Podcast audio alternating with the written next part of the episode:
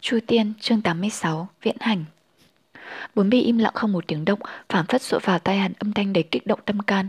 Một cảm giác sợ hãi mơ hồ lạnh toát như nước biển, lạnh lẽo bao trùm lên dã cầu đạo nhân. Hắn bất giác run, vô số đôi mắt hướng xuống phía thân ảnh, nhỏ bé cô tịch, chỉ còn hắn vẫn đang kiên trì, bàn tay đang nắm hắc tâm lệnh run rẩy siết chặt.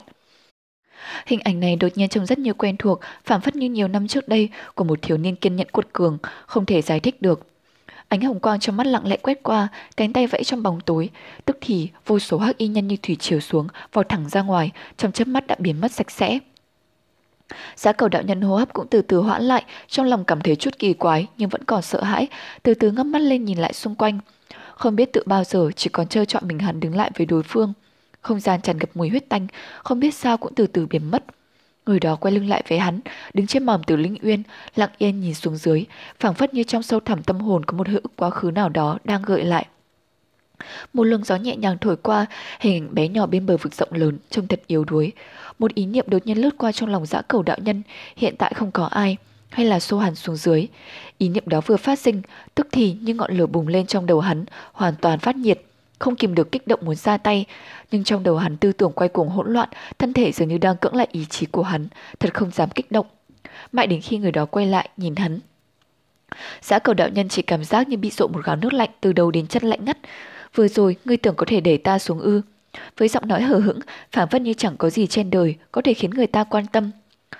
Keng, hắc tâm lệ trong tay giã cầu rơi xuống đất, gã giã cầu thập phần hoang mang, sắc mặt tái nhợt, hít sâu một hơi như thể lấy thêm can đảm, giọng nói, ngươi muốn giết cứ giết, ta, ta không sợ ngươi đâu. Người thanh niên được coi là quỷ lệ lạnh nhạt nhìn hắn nói, ta không giết ngươi, nếu ngươi chết thì đi luyện hết đường, coi như tuyệt hậu, chỉ sợ hắc tâm lão nhân nằm trong lòng đất cũng không nhắm mắt được. Tiến về phía trước, ngang qua dã cẩu, tiếp tục nói, từ nay ngươi hãy đi theo cạnh ta thôi. Dã cẩu run rẩy, lập tức hét to, ngươi là người đã tiêu diệt luyện huyết đường của ta, còn bắt ta đi theo ngươi làm gì? Quỷ lệ không trả lời hắn, chỉ tiến thẳng về phía trước, nhưng thanh âm vẫn còn vọng lại. Đạo hạnh ngươi còn kém lắm, nếu không có ta, quỷ vương tông sẽ giết ngươi trước, và lại những kẻ đồng môn của ngươi đã đầu hàng, như bọn niên lão đại, thấy ngươi một lòng với luyện huyết đường như vậy, mà bọn chúng lại đầu hàng nhục nhã, vì cảm thấy xấu hổ, nhất định cũng giết ngươi luôn. Dã cầu lặng thinh, mồ hôi vã ra như tắm, thấy bóng nhân ảnh mờ dần trong bóng tối, càng lúc càng xa. Lớn giọng trả lời, hừ, ta không sợ chết, nhưng vì để phục hồi luyện huyết đường, ta đành phải nhẫn nhịn. Trong bóng tối, trước sau đều có tiếng chân dồn dập tại vạn bước cổ quật, chờ phảng phất nghĩ đến điều gì. Hắn quay đầu mở miệng nói tiếp. Này, Chuân Tiểu Phàm, ngươi đối với ta như vậy, thực ra vì cái gì? Thanh âm hắn đột nhiên tiêu nhất, trong bóng tối dày đặc, đột nhiên như có tiếng yêu thú gầm thét, mùi huyết tanh nồng nặc xông đến, dã cầu bất giác lạnh run. Một lúc sau, luồng khí đó từ từ tan biến. Trước người đó, trầm mặc trong bóng tối, lạnh lẽo nói. Cái tên đó, nhiều năm trước đây ta đã quên rồi. Giã cầu thở ra một hơi dài nhưng vẫn không kìm được hỏi, thế sau này ta gọi ngươi là gì? Không một lời đáp, người đó đã đi mất rồi. Giã cầu lào bào trong miệng, không biết thỏa mạ cái gì nhưng cũng đi theo lên. Trước mặt hắn là một màn bóng tối sâu thẳm. Thanh Vân Sơn, trong mắt mọi người vẫn là ngọn núi thần tiên kỳ bí. Mười năm trôi qua vẫn như một tiên cảnh giữa chốn nhân gian. Tại nơi bị tàn phá bởi cuộc quyết chiến năm xưa giữa hai bên chính tả, đã hoàn toàn khôi phục lại dáng vẻ vốn có trước đây. Chỉ không biết là những vết thương còn lưu lại trong lòng có phai mờ đi theo năm tháng hay không. Trong cuộc đại chiến hơn 10 năm trước, Thương Chính Lương, thủ tọa Chiêu Dương Phong, Thiên Vân Đạo Nhân, thủ tọa Lạc Hào Phong đã không may qua đời. Long Thủ Phong, thủ tọa Thương Tùng Đạo Nhân làm phản, ngoại trừ trưởng môn đạo huyền chân nhân, trong 6 vị thủ tọa đã mất một nửa, ảnh hưởng nghiêm trọng tới nguyên khí. Hiện nay, Chiêu Dương Phong và Lạc Hà Phong đều do các trưởng lão tiếp nhiệm ghế thủ tọa. Duy chỉ có Long Thủ Phong nhất mạch. Nhân vị biến cố của Thương Tùng Đạo Nhân trong Thanh Vân Môn nguyên là nhánh lớn thứ hai sau nhánh trưởng môn, mà lại nhường cho người kế tục trong mạch, không ngoài dự đoán, đó chính là do đại đệ tử trẻ tuổi Tề Hạo tiếp nhiệm ghế thủ tọa.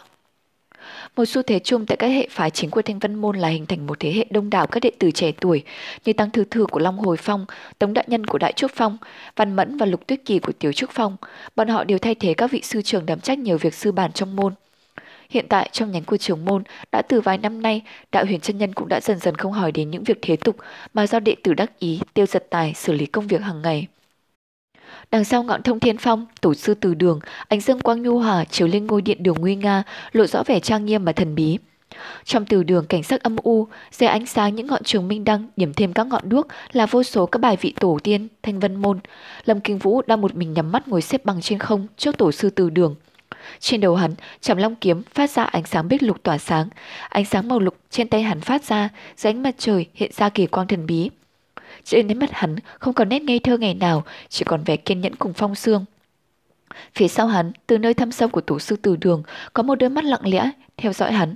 Sau một lúc, một thân ảnh từ từ xuất hiện, chính là lão nhân mặt đầy vết nhăn thần bí. Lão nhân chậm chậm bước ra khỏi vùng tối, ngồi lên bục tại tổ sư từ đường. Một quang chăm chú nhìn Lâm Kinh Vũ. Một lúc lâu sau, lão nhân mới khẽ thốt, được rồi đó. Ánh lục quang của Trảm Long kiếm theo lời nói thu dần lại. Lâm Kim Vũ hít một hơi sâu, mở mắt đứng dậy, quay đầu nhìn lão nhân, mặt lộ nét cười nói, tiền bối. Lão nhân nhìn vào mặt người thanh niên, khóe miệng mỉm cười nói, tư chất của người thật hiếm có, bằng vào công lực này thật vượt xa ngoài sự tưởng tượng của ta. Trên mặt Lâm Kim Vũ biểu lộ sự cảm kích, cúi thấp người, thấp giọng nói, đại ân đại đức của tiền bối, đệ tử không bao giờ quên. Lão nhân khoát nhẹ tay, vẻ đầy cảm xúc nói, trong mắt đã 10 năm trôi qua, ta chẳng truyền thụ gì cho ngươi cả, mà ngươi ở tại đây bầu bạn với ta cũng đã 10 năm rồi, nay ngươi nên quay về thôi. Lâm Kinh Vũ thân mình chấn động, lộ vẻ ngạc nhiên, nhưng lão nhân không trả lời hắn mà chỉ nói, Long Thủ Phong nhất mạch phát sinh sự tình, người đã biết chưa? Lâm Kinh Vũ bừng tỉnh cúi đầu đáp, vâng, hôm trước Tề Hạ sư huynh đã từng ghé qua gặp đệ tử và nói có qua chuyện đó.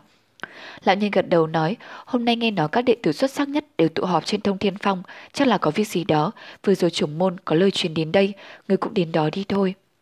Lâm Kinh Vũ khuấy miệng trễ xuống, nhìn lão nhân ẩn ý muốn nói nhưng lại thôi. Lão nhân mỉm cười, vẻ khúc căn ảm đạm trên khuôn mặt bỗng nhiên biến mất, khoát tay nói, là thân Nam Nhi đại trượng phu, chẳng nên bị diện nhiều, đi đi. Lâm Kinh Vũ hít sâu một hơi, cuối mình nói, tiền bối công ơn 10 năm dạy dỗ cao như núi, đệ tử khắc cốt ghi tâm, ngày sau nhất định dùng sở học bản thân, trượng nghĩa trừ ma, bảo đáp sư môn, không phụ trí, khí từ trước đến nay. Lão nhân cười nhẹ, gật đầu nói, tốt, ngươi đi đi. Lâm Kinh Vũ làm một lễ, nhìn lại quyển sắc chung quanh, cuối cùng nhanh chóng xoay người thẳng đứng, bước những bước dài về phía, rời khỏi tổ sư từ đường. Ánh dương quang chiếu lên lưng hắn, phẳng phất như có ánh mắt soi sáng. Lão nhân nhìn theo thân ảnh hắn, nao nao xuất thần, không biết đã bao lâu, từ sau lưng lão nhân xuất hiện một bóng nhân ảnh. Hắn đã đi rồi. Bóng đó nói, lão nhân khóe miệng nhích động, từ từ đứng dậy, quay người nhìn người đó, chính là trưởng môn trí cao vô thượng của Thanh Vân Môn. Đa tạ, lão nhân đột nhiên mở miệng nói, đạo huyền chân nhân dường như hơi ngạc nhiên, nhíu mày hỏi, vì cái gì? Lão nhân đi băng qua người ông ta, hướng về phía tổ sư từ đường, miệng nói, đa tạ ngươi đã cho phép thanh niên đó bầu bạn với ta 10 năm qua. Đạo huyền chân nhân trầm tư giây lát rồi từ từ bước vào tổ sư từ đường, tại giữa đại điện, nơi thờ phụng vô số các vị tổ tiên của thanh văn môn, hương khói nghi ngút, dưới ánh sáng chập chờn làm khuôn mặt ông ta có vẻ u ám bất định. Lão nhầm đến trước bục thờ, lấy ra một cây nến mới trên bệ thờ, châm lửa đốt nến, rồi thay vào cây nến sắp cháy hết. Đạo huyền chân nhân im lặng nhìn theo những động tác chậm rãi của lão nhân, đột nhiên nói. Năm xưa ta đã không hại nguy hiểm, kể cả lừa dối các vị sư trưởng để cứu ngươi, mà ngươi cũng không nói một lời cảm ơn. Cớ sao bây giờ vì một vị thiếu niên lại cảm tạ ta? Lão nhân không trả lời, lui lại một bước, đứng nghiêm trong bóng tối, tay vẫn cầm cây nến cháy hết vừa thay nạy trên bàn thờ. Lão ngẩng đầu nhìn lên trên, hướng về linh vị các tổ sư Thanh Vân Môn uy nghiêm trước mặt, trang nghiêm như thần thánh, khi thế như một ngọn núi, phảng phất như cảm thấy bản thân thật bé nhỏ. Lão nhân trầm mặc, không nói một lời nào, chỉ ngóng trông một điều gì đó. Đạo huyền chân nhân đứng ở phía sau nên không thể thấy được vẻ mặt lão, chỉ thấy sáp từng ngọn nến trên tay lão nhỏ từng giọt, từng giọt xuống bàn tay khô héo, từ từ động lại. Bàn tay đó phảng phất như đang run rẩy. Trong bóng tối âm u, từ xa xa dường như vọng lại tiếng thở dài để cảm thán. Lúc Lâm Kinh Vũ đến Ngọc Thanh Điện trên đỉnh Thông Thiên Phong, đã thấy có vài người đứng tại đó. Trong số đó có vài người hắn đã quen, một số khác đã từng gặp mặt qua, hầu hết đều là các đồng môn. Nhưng không có ngoại lệ, mọi người đang hiện diện tại đây đều là những đệ tử trẻ tuổi ưu tú nhất của Thanh Văn Môn. Trong số đó xuất chúng nhất trung quy chỉ có hai người, một là đương nhiên người đẹp lạnh lùng lục tuyết kỳ, còn lại là người hôm nay đang mặc trang phục thủ tọa, khí độ bất phàm, tề hạo. Lợi nói đến các thủ tọa các mạch khác, hôm nay đều vắng mặc, chỉ duy nhất tề hạo hiện diện. Tề Hạo đưa mắt nhìn Lâm Kinh Vũ đang đi tới, lập tức nở nụ cười, bước đến đó Lâm Kinh Vũ, nhìn hắn từ trên xuống dưới một hồi rồi cười. Lâm sư đệ, đệ không ở tổ sư từ đường trông coi điện thờ, đến đây làm gì? Mười năm nay, bên ngoài chỉ hiểu Lâm Kinh Vũ đến tổ sư từ đường coi giữ điện thờ, mà lai lịch thần bí lão nhân ngày trước đối với Thanh vân Môn, quan hệ thế nào cũng là một điều bí mật, do mọi người đều không biết nên là Lâm Kinh Vũ không biết nói sao, chỉ cười đáp. Mười năm đã đủ nên hôm nay đệ ra đây họp mặt với các huynh đệ, không ngờ là cũng được gặp sư huynh ở đây. Tề Hạo mỉm cười nói, trưởng môn sư bá có lời gọi các đệ tử xuất sắc của các mạch về đây có chuyện muốn bàn bạc. Huynh đang lúc rảnh rỗi nên tiện thể ghé qua xem sao. Sư huynh đệ đang nói chuyện gì đó thì có người đi tới, bên cạnh, thân hình cao lớn, chính là Tống Đại Nhân ở Đại Trúc Phong. Mười năm không gặp, trông vẫn không có gì thay đổi. Năm xưa, Tống Đại Nhân và Tề Hạo quen biết nhau, lập tức tới buổi trò chuyện một hồi. Một lúc sau quay sang nhìn Lâm Kinh Vũ cười nói, đã nhiều năm không gặp Lâm Sư Đệ, càng ngày càng anh tuấn chững chạc, chắc là đạo hạnh cũng tăng lên không ít nhỉ. Lâm Kinh Vũ khẽ cúi đầu mỉm cười nói, Tống Sư Huynh đã quá lời rồi. tổng Đại Nhân chưa kịp đáp lời thì từ phía sau đã có giọng nói vang lên, À, Tề Sư Huynh, có còn nhớ tiểu đệ hay không? Tề Hạo hướng về phía người phát thoại, cười nói, Tăng Sư Đệ, ta không biết ai có thể quên ngươi. Người đang đến là đệ tử trẻ tuổi xuất sắc nhất ở phong hồi phong, chính là Tăng Thư Thư. Hắn từ bên cạnh đi tới, nhìn thấy hai người đẹp của Tiểu Trúc Phong là Văn Mẫn và Lục Tuyết Kỳ. Đại đa số ánh mắt đều hướng về Lục Tuyết Kỳ lãnh đạm lạnh lùng. Chỉ có Tống Đại Nhân hướng về Văn Mẫn cười tươi. Văn Mẫn cũng mỉm cười liếc nhìn hắn. Nhìn qua, Tề Hạo cùng Văn Mẫn, Lục Tuyết Kỳ, mọi người, Tăng Thư Thư nói, Tề Sư Huynh, năm đó khi Huynh lên trước thủ tọa, đúng lúc đệ đang có việc khác, lại bị gia phụ nhốt ở nhà nên không đến nước chúc mừng, thật là có lỗi. Tề Hạo cười lớn, nói, Tăng Sư Đệ đã quá lời rồi, chỉ cần đệ có lòng như vậy là được rồi. Tăng Thư Thư mỉm cười gật đầu, nhìn quanh một thoáng rồi hỏi, Tề Sư Huynh, trưởng môn sư bá kêu chúng ta đến đây, không biết là có đại sự gì hay không? Tề Hạo khoát tay, đáp, cụ thể thế nào chúng ta cũng không rõ, chỉ nghe lời phương Tây có phát sinh sự tình gì đó nên trưởng môn sư bá cho các đệ tử trẻ tuổi xuất sắc xuống núi tìm hiểu để tăng gia thêm được kinh nghiệm. À, mọi người xung quanh kêu lên, đa số biểu lộ sự phấn khích và hiếu kỳ. Tăng Thư Thư vẻ mặt tươi cười rạng rỡ, nhưng đột nhiên vẻ mặt hắn trầm xuống, hình như đang tưởng nhớ đến điều gì. Để Hạ phát ra vẻ kỳ lạ hỏi hắn. Tăng Sư Đệ, có chuyện gì vậy? Tăng Thư Thư cười khổ, nói. Những người trẻ tuổi, đệ tử xuất sắc nhất xuống núi học kinh nghiệm. Hắn nghiêng đầu thở dài nói, câu nói này sao ta nghe thấy quen quen. Hắn cùng Tế Hạo nhìn nhau, đột nhiên hai bên đều hiểu rõ tâm ý đối phương. Năm đó có bốn người, còn như hôm nay. Hai người không hẹn mà cùng quay đầu nhìn về hướng Lục Tuyên Kỳ. Người con gái mỹ lệ đó đang đứng yên lặng dường như không nghe thấy bất cứ điều gì. Tự như có điều gì đang trôn giấu trong sâu thẳm tâm hồn. Đôi mắt nàng chuyển động, nhìn về phía Lâm Kinh Vũ như muốn tìm một hình bóng mơ hồ nào đó. Nhưng cuối cùng ánh mắt cũng rời đi. Một hồi sau, trên đại điện, tiếng chuông bỗng vang lên, mọi người lập tức đứng thành hàng. Một lát sau, trưởng môn đạo huyền chân nhân, theo sau là tiêu giật tài cũng xuất hiện, nhìn về phía mọi người, tiếng hô ngồi xuống tại chủ vị. Mọi người nhất tề thi lễ, tề hạo đang đứng tại vị trí đầu tiên. Đạo huyền chân nhân mỉm cười khoát tay, miễn lễ, miễn lễ, các người ngồi xuống đi. Nhưng trong chúng đệ tử, trừ tề hạo có thân phận bất đồng, được ngồi phía dưới bên cạnh đạo huyền chân nhân, còn lại mọi người đều vẫn đứng nguyên tại chỗ. Đạo huyền chân nhân nhìn sang tiêu giật tài đang đứng bên cạnh nói, giật tài, ngươi nói đi. Tiêu giật tái khẽ cúi đầu nói, dạ, sư phụ. Nói xong, hắn tiên lên phía trước, nhìn mọi người, cất tiếng. Các vị đồng môn, hôm nay mời các vị đến đây bởi vì có một sự việc cần có các đệ tử xuất sắc của bản môn chúng ta đi hoàn thành. Nói đến đây, mọi người nhất thời rung động. Tiêu giật tài cười nhẹ một tiếng, nói tiếp. Gần đây có chuyện rằng trong phương Tây, đại triển trạch, đầm lầy phía lớn phía Tây, mấy ngày gần đây xuất hiện dị quang chiếu lên tận trời cao, mấy ngày không ngừng, chắc có dị bảo quý xuất thế. Từ trước đến nay, bảo vật của thiên hạ chỉ có người có đức mới giữ được, bản môn tuyệt đối không quan tâm. Nhưng sau khi tin này truyền ra ngoài, nghe nói bọn ma giáo đã cử rất nhiều người đi về phía Tây, có ý đồ chiếm hữu. Sao? Xấu xa. Tức thì thanh vân môn, chúng đệ tử cất tiếng giận dữ, xôn xao cả lên. Tiêu giật tài cho cho mọi người lắng dịu xuống, cười nhẹ. Tin tức đó có đúng hay không cũng không sao, nhưng nếu vạn nhất kỳ chân dị bảo đó có thức mà lại lạc vào bọn tay bọn ma giáo thì khác nào như giúp hổ hại người. Thành văn môn chúng ta với vị trí đứng đầu chính đạo, do đó trưởng môn quyết định tuyển chọn những người xuất sắc nhất trong các đệ tử trẻ tuổi cùng đi đến phương Tây Đại Triều Trạch để duy trì. Chính đạo, chảm trừ yêu ma, Nói đến đây, hắn đột nhiên hạ giọng với vẻ bí mật nói, các vị sư đệ, ngoài ra còn có một việc nữa, nghe nói hôm nay thiên âm tự và phần hương cốc cũng đã cho người đi đến Tây Phương Đại Chiến trạch rồi. Từ 10 năm trước, sau trận đại chiến, ai nấy đều điều hiểu rõ, hai phái đó với bản môn chúng ta quan hệ tốt đẹp, nhưng vẫn âm thầm, dòm ngó, vị trí, lãnh tụ chính đạo. Hy vọng các vị sẽ làm dạng dỡ cho môn phái chúng ta. Mọi người nhất thời huyên náo, bỗng có người cất tiếng. Chủ môn chân nhân cứ yên tâm, ta nhất định không làm mất mặt thanh vân môn. Đúng vậy, phải cho bọn người ma giáo và làm cho người của thiên âm tự phần hương cốc biết sự lợi hại của chúng ta. Đạo huyền chân nhân mỉm cười, gật đầu, đứng dậy nói, chuyến đi Tây Phương lần này hung hiểm khó lường, người của ma giáo lại gian hiểm xảo trá, các người phải thường xuyên cẩn thận đó. Mọi người cùng cất tiếng, dạ. Đạo huyền chân nhân hướng về phía tây giật tài nói, mọi việc đều do ngươi an bài, đi sớm càng tốt. Nói xong, ánh mắt ông ta vô tình hay hiểu ý nhìn Lâm Kinh Vũ đang đứng giữa mọi người, lát sau quay người đi vào hướng nội điện. Mọi người cung kính tiễn đưa, đợi người đi khuất, tiêu giật tài bắt đầu sắp xếp mọi người. Ở bên cạnh, Lâm Kinh Vũ hỏi Tế Hạo, sao sư huynh không đi vậy? Tế Hạo bật cười nói, Lâm sư đệ, ngày nay làm sao ta đi được? Lâm Kinh Vũ tỉnh ngộ, đỏ mặt nói, à đệ quên mất sư huynh là bây giờ, phải ở lại trông coi hệ phái. Tề Hạo vỗ vai hắn cười nói, lần này là lần đầu tiên đệ hành tẩu thiên hạ, thật là một cơ hội tốt, huynh mong chờ đệ đại triển thần uy, nhất cử thành danh đó. Lâm Kinh Vũ cười nói, sư huynh khéo nói chơi. Đề hạo cười cười một lúc, đột nhiên nghiêm sắc mặt lại, nhìn xung quanh không có ai, thấp giọng nói với Lâm Kinh Vũ. Lâm sư đệ, không giấu gì ngươi, mấy năm trước sư phụ.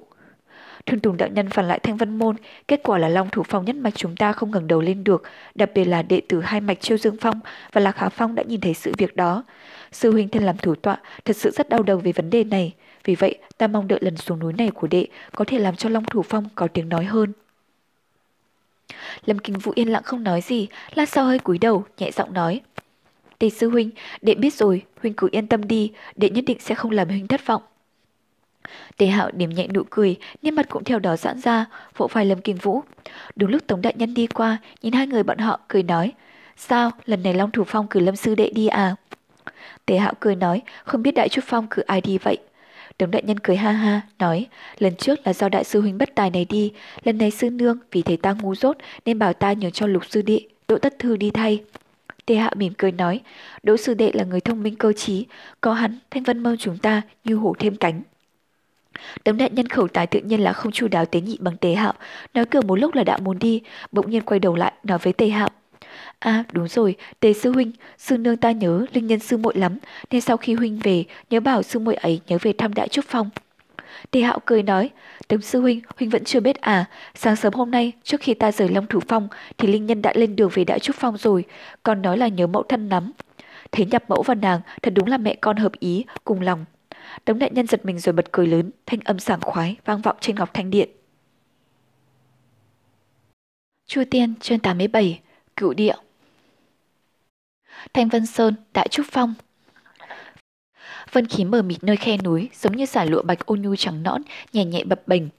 Buổi sáng sớm, không khí bao bọc trong hơi sương ẩm ướt, với gió mát thanh khiết, thổi ngang qua rừng trúc, nhất phiến thúy lục, thổi tới tận đỉnh núi Đại Trúc Phong. Khối ấy lấy thủ tĩnh đường láng trung tâm, trong ánh dương quang an tĩnh đứng đó, cảnh ấy đậm vẻ bình yên. Chợt nghe tiếng chó sủa, đột ngột truyền tới, lẫn vào trong đó là tiếng chi chí. Phá vỡ cảnh an tĩnh, con chó vàng đại hoàng từ xa chạy lại, tiểu hôi cưỡi trên lưng nó, dùng tay nắm chặt lấy đám lông trên cổ con chó để chi trì thân thể. Đồng thời, một tay vung vẩy trong không trung, xem bộ dạng thật hưng phấn. Mười năm trước, Trương Tiểu Phàm đi theo đến phía sau Thông Thiên Phong, một lần đi không trở lại, bắt đầu một quãng đời mới. Hai con vật ấy, bộ dạng hoan hỉ cũng biến mất. Tiểu Hôi trải với cái tính hiếu động ngày xưa, khoa lên bộ dạng mốc mèo một thời gian dài. Đến như đại hoàng cũng không hơn gì, cả ngày ủ rũ, chú không chủ đích, chỉ là sẽ rất hoan hỉ nếu gặp được Trương Tiểu Phàm nên chạy đi kiếm đông kiếm tây. Trong khoảng thời gian ấy, mỗi lần nữ tất thư thay thế Trương Tiểu Phàm đi vô bếp cho chúng ăn là nhất định thấy đại hoàng, tiểu hôi là một loạt giận dữ. Sau khi chúng ăn xong, hầu như vẫn giữ cái vẻ khinh khỉnh, đích dạng là bất mãn. Tội nghiệp Đỗ Tất Thư phải giấu dĩ vì vậy trong suốt một thời gian dài. Thời gian như nước trôi, ký ức năm nào đã phảng phất lại chuyện quá khứ, chẳng biết bắt đầu từ lúc nào, Tiểu Hôi và Đại Hoàng tại nơi đỉnh núi Đại Trúc Phong lại nháo nhào, lông bông, mê mải rong chơi. Chỉ là dù có như vậy thì khi chúng quay trở về để đi ngủ lúc đêm khuya là lại đến căn phòng cũ của Trương Tiểu Phàm, phảng phất như là mong chờ được nhìn thấy ai đó. Tuy nhiên, suốt bao năm dòng, trong căn phòng này vĩnh viễn chẳng thấy bóng ai. Huyết, đại hoàng đột nhiên đang phóng nhanh dừng ngay lại, lực quán tính mạnh mẽ làm tiểu hôi ở trên lưng xém chút ngã lộn nhào. May mắn là tay của nó nắm đủ chặt nên cuối cùng miễn cưỡng giữ được thân thể thẳng thớm. Đại hoàng sủa to lên, đột nhiên quay đầu lại, mở mõm thể ra cái lưỡi dài, tự đuổi theo cái đuôi của nó, rồi cả thân người cứ thế đứng tại chỗ mà xoay mòng mòng. Tiểu hôi ngồi ở trên lưng đã vững vàng, nhạch cái kêu tời to chí chí, đích dạng là kêu hưng phấn. Cái trò du hí vô vị này, đại hoàng đã lặp đi lặp lại không biết bao nhiêu lần, nhưng đối với tụi nó, phản phất vẫn là thứ trò vui thích nhất. Ánh nắng sớm mai sẽ lắc sắc trên thân hình bọn chúng. Tại nơi đại trúc phong chỉ thấy rội lại âm thanh tạo ra bởi hai con vật, trong khi tất cả mọi người vẫn còn đang say ngủ. Khoảnh khắc tốt đẹp này phản phất chỉ dành riêng cho chúng. Xa xa, hậu sơ một phiến trúc lâm thanh thúy, ẩn ẩn gió núi sao động, lá trúc kêu xà xạc rằng giặc vọng lại. Ngọn gió thổi đến từ phương hướng ấy, phảng phất mang theo trúc diệp đích thanh hương, hòa vào hơi thở trúc lâm. Hôn nhiên, đại hoàng ngừng lại, không đuổi theo cái đuôi của nó nữa. Tiểu hôi đang ở trên lưng nó, đồng thời xem ngã lộn nhào, nhanh cái miệng ra, nhìn về phía ấy. Một phiến trúc thanh lâm sơn, thủy trúc gió thổi, tự như mặt biển xa xa. Chi chi chi chi, tiểu hôi hôn nhiên giống lên, đại hoàng cũng phản ứng kỳ quái, kêu lên nhiều tiếng nho nhỏ, lại sủa lên vài lần. Sau một khắc, cả hai con vật phẳng phất giống như đã nhận ra sự gì. Tiểu hôi tay nắm lấy đại hoàng, đại hoàng lập tức xoài bốn chân chạy thật nhanh về phía hướng hậu sơn của Hắc Trúc Lâm. Có lẽ tiểu lộ nơi hậu san, lâu rồi không có ai đến đây thực hành bài học chặt trúc nữa, nên đề cỏ tươi tốt, chen nhau mặc xóa cả san lộ. Nhưng đại hoàng trời sinh linh giác, luôn như con thoi giữa cây rừng, chạy nhanh hơn, chạy thật nhanh đến trước trúc lâm, thủy lục đích trúc lâm. Thâm u một vẻ thần bí, Đại hoàng dừng lại trước rừng trúc, gừ gừ nho nhỏ kêu lên vài lần. Tiểu hôi từ trên lưng nó nhảy xuống, trộm hỗn ngồi bên bên, nhắm mắt nhìn, rồi lại nhìn vào sâu vào trong rừng trúc, tay quào quào cái đầu, phạm phất như đang do dự. Nhưng chỉ một thoáng chủ trừ, cuối cùng tiểu hôi hạ quyết tâm, chỉ thấy nó hướng về phía đại hoàng, chi chi lên hai tiếng. Khi bước lại hướng trúc lâm, nói là bước thì cũng chẳng đúng, khi quái là tiểu hôi không có leo tót lên cây, nó một chân trước đặt lên tư thế như là sắp nhảy lên, nhưng nhìn chậm chậm lại cái dáng vẻ của nó, vẻ thận trọng, tựa hồ đầy vẻ mong chờ. Đại hoàng gừ gừ hai tiếng đã lại bước đi theo sau lưng nó vào rừng trúc. Một khỉ một chó lên lòi chậm chậm trong rừng trúc u tĩnh rất nhanh đã chẳng còn nhìn thấy bóng dáng. Ánh nắng sớm đã bị chặn lại bởi tầng lá trúc dày, nhưng qua những khe hở ở giữa vẫn có thể xuyên qua, biến thành những luồng sáng to tỡ ngón tay, lác rắc từ trên lùm cây rơi xuống, đậu trên mặt đất. Tiểu hôi và đại hoàng giữa dùng trước chậm chậm tiến tới, tiến tới. Không chủ đích đã đi sâu vào rừng, nơi có một khoảng đất nho nhỏ, phảng phất quen thuộc, lờ mơ nhận ra như là nơi năm nào Chuân Tiểu Phàm khi mới tới đây đã khổ nhọc tập chặt chút. Tiểu hôi dừng lại, lơ lửng trên không, đưa tay lên đầu, phóng tầm mắt nhìn ra mọi hướng. Trúc lâm thâm u, nhất phiến tịch tĩnh, tựa như một tiếng thở có thể xáo động bầu không khí ấy. Chậm chậm chậm chậm, tăng dần cảm giác buồn chồn không yên. Sắc, tiếng chân nhẹ nhẹ vang lên trong nơi trúc lâm sâu thẳm, an tĩnh. Tiểu hôi và đại hoàng cùng quay đầu qua nhìn, hình dáng đó đằng sau khóm trúc dày dần dần hiện rõ. Trúc lâm đột nhiên chìm trong im lặng, nhưng chỉ một khắc sau trở vang lên tiếng reo hoan hỉ. Tiểu hôi nhảy tới, thân hình như vệt xám, nhảy đến giữa không trung về phía người mà nó mong chờ bấy lâu. Nó nắm chặt lấy áo người đó, cười to mừng rỡ, cuống cuồng tỏ sự hoan hỉ của mình. Chi chi chi cười mãi không dừng. Người đó vòng tay quanh nó, hung lệ chi khí, thời khắc này biến mất, khoảng giữa hai lông mày giờ hiện nên nét cười nhu hòa lâu ngày mới thấy, bế tiểu hôi trong lòng. Sau một khắc hôn nhiên có cảm giác nhìn xuống dưới, khóe miệng hiển nụ cười, cúi nhìn xuống, xoa đầu đại hoàng, cười mà nói, đại hoàng, ngươi có khỏe không? Đại hoàng tự nhiên là chẳng thể nói được nên chỉ gừ gừ nho nhỏ đáp lại. Cái đuôi nó ngoáy tít lên, đầu thì cọ cọ mãi vào lòng bàn tay người đó. Trong khóe mắt người đó, phảng phất nơi không nhìn thấy người, phản chiếu hình ảnh mờ mờ, chỉ có người giống như ngày trước vẫn xử sự bình thường với ta. Rào rạo, bất chợt có tiếng bước chân rồn, chính thị là dã cầu đạo nhân từ phía sau đang đi lại. Nhìn bộ đạo bào cũng bị rách hở vài chỗ bởi gai nhọn, hiển nhiên đã đi lạc đường. Xã cầu đạo nhân lấy lại hơi, hướng về phía Trương Tiểu Phàm, rồi là quỷ lệ oán thoán. Ây, số tiểu tử, phải ngươi đã hóa điên rồi không? Muốn chết cũng đừng chọn kiểu này chứ. Đây là thanh văn môn, vạn nhất bị người ta phát hiện, chúng ta có 10 cái mạng cũng vẫn đi chết đó. Đột nhiên, đối với quỷ lệ thập phần ôn nhuận, đại hoàng giờ đã quay đầu lại, lông trên cổ dựng ngược lên, nghe rằng, hiển nhiên đối với xã cầu 10 phần thì chẳng có được đến một phần hảo cảm. Một khắc sau, đại hoàng giống to một tiếng, quăng mình đến bất thình lình. Dã cầu thất kinh, nhìn thấy con chó lớn đột nhiên nhằm thân trên của mình phóng tới, tin lạc một nhịp, không chỉ định giơ tay nắm cái pháp bảo hình răng nanh của mình. Chỉ không ngờ thời giấc này, quỷ lệ đứng phía sau lạnh lạnh nói. Người dám dùng pháp bảo đả thương con chó đó, ta sẽ chặt chân tay ngươi xuống, ném ngươi xuống phía dưới núi trước thủ tĩnh đường. Dã cầu ngạc nhiên phẫn nộ, người nói, chưa nghe trả lời, đại hoàng bất ngờ quăng mình tới, vẻ thất thần của dã cầu mất đi khi bị con chó lớn xông tới. Đồng thời tiếng chó sủa, tiếng giận dữ vang lên không ngớt, người chó cuốn vào nhau, loạn trọng, dã cầu đạo nhân và đại hoàng một khối lăn tròn ra phía sau. Chẳng nhìn vào thân người, thân chó nữa, chỉ nghe thấy tiếng giận dữ vọng lại. a con chó chết tiệt này, mày cắn trả. ấy số tiểu tử, đối sức sinh nhà ngươi, không kêu con chó dừng lại đi, nhà ra, a con chó chết tiệt là chân người đó, không phải là cẳng gà đâu, mau nhà ra đừng có cắn A a a, quỷ lệ ngó ra xa làm như không nghe thấy tiếng kêu thảm của dã cẩu, quay đầu qua ngó tiểu hôi ở trong lòng, đôi mày giãn ra như cười, cẩn thận nhấc nhấc nó lên ướm thử. Thấy chỉ 10 năm không gặp, tiểu hôi dường như lớn lên nhiều, ôm nó trong lòng, cảm giác nặng hơn trước nhiều, cái vạch ở giữa trán đương nhiên dường như lớn ra. Tiểu hôi vẫn còn kích động trong niềm vui ban đầu, lúc này nhếch miệng ra cười, giống như ngày trước nhảy thoát lên vai gã, theo quán tính thò tay ra, vò tóc gã quỷ lệ bình tĩnh đứng đó, chậm chậm đi ra phía ngoài. Bước đến phần trên của Trúc Lâm, từ trên cao nhìn ra phía xa, trước núi nơi ấy chìm trong hơi mây, đã từng là gia đình ấm cúng nhất của gã. Nào nào xuất thần, gã đau đáo nhìn theo, cũng chẳng biết bao lâu, thấy đại hoàng dương dương đắc ý từ sâu trong rừng chạy ra, đông ngành lên, đuôi ngoài tít, nhìn lên người quỷ lệ, uông uông uông. Quỷ lệ mỉm cười, đưa tay ra vỗ nhẹ nhẹ lên đầu nó. Một lúc sau, xã cầu đạo nhân loạn trọng từ hắc chu lâm đi ra, phần trên đạo bào rách ra mấy mảnh, trên bộ mặt chó có nhiều vết cào, nhìn bước đi có thể thấy thân thể cũng đã bị thương rồi. Lúc này nhìn thấy đại hoàng ở bên cạnh quỷ lệ, tâm ý vừa sợ vừa ghét, kết cục không có gan đi tới, đứng ở xa làm giữ nói. Con chó chết tiệt kia, đừng có cạnh người nâng đỡ mày, sớm muộn có ngày tao làm thịt mày đó. Đại hoàng bất ngờ quay đầu lại, hướng phía xã cầu đạo nhân gầm to lên. Xã cầu hồn phi phách tán, lúc này liên tục lùi lại mấy bước, nhưng đại hoàng chỉ làm bộ, hù dọa hắn. Một lúc sau cũng không thấy đuổi theo, thay vào đó quay đầu lại. Xã cầu hoàn hồn, vô luận cũng không có gan thoá mạ nữa. Nhìn xuống núi cả nửa ngày, làn nắng sớm đã hiện rõ yên ả phủ xuống, khoa lên khoảng núi cao một màu xanh ngắt, chiếc áo giáp vàng lấp lánh.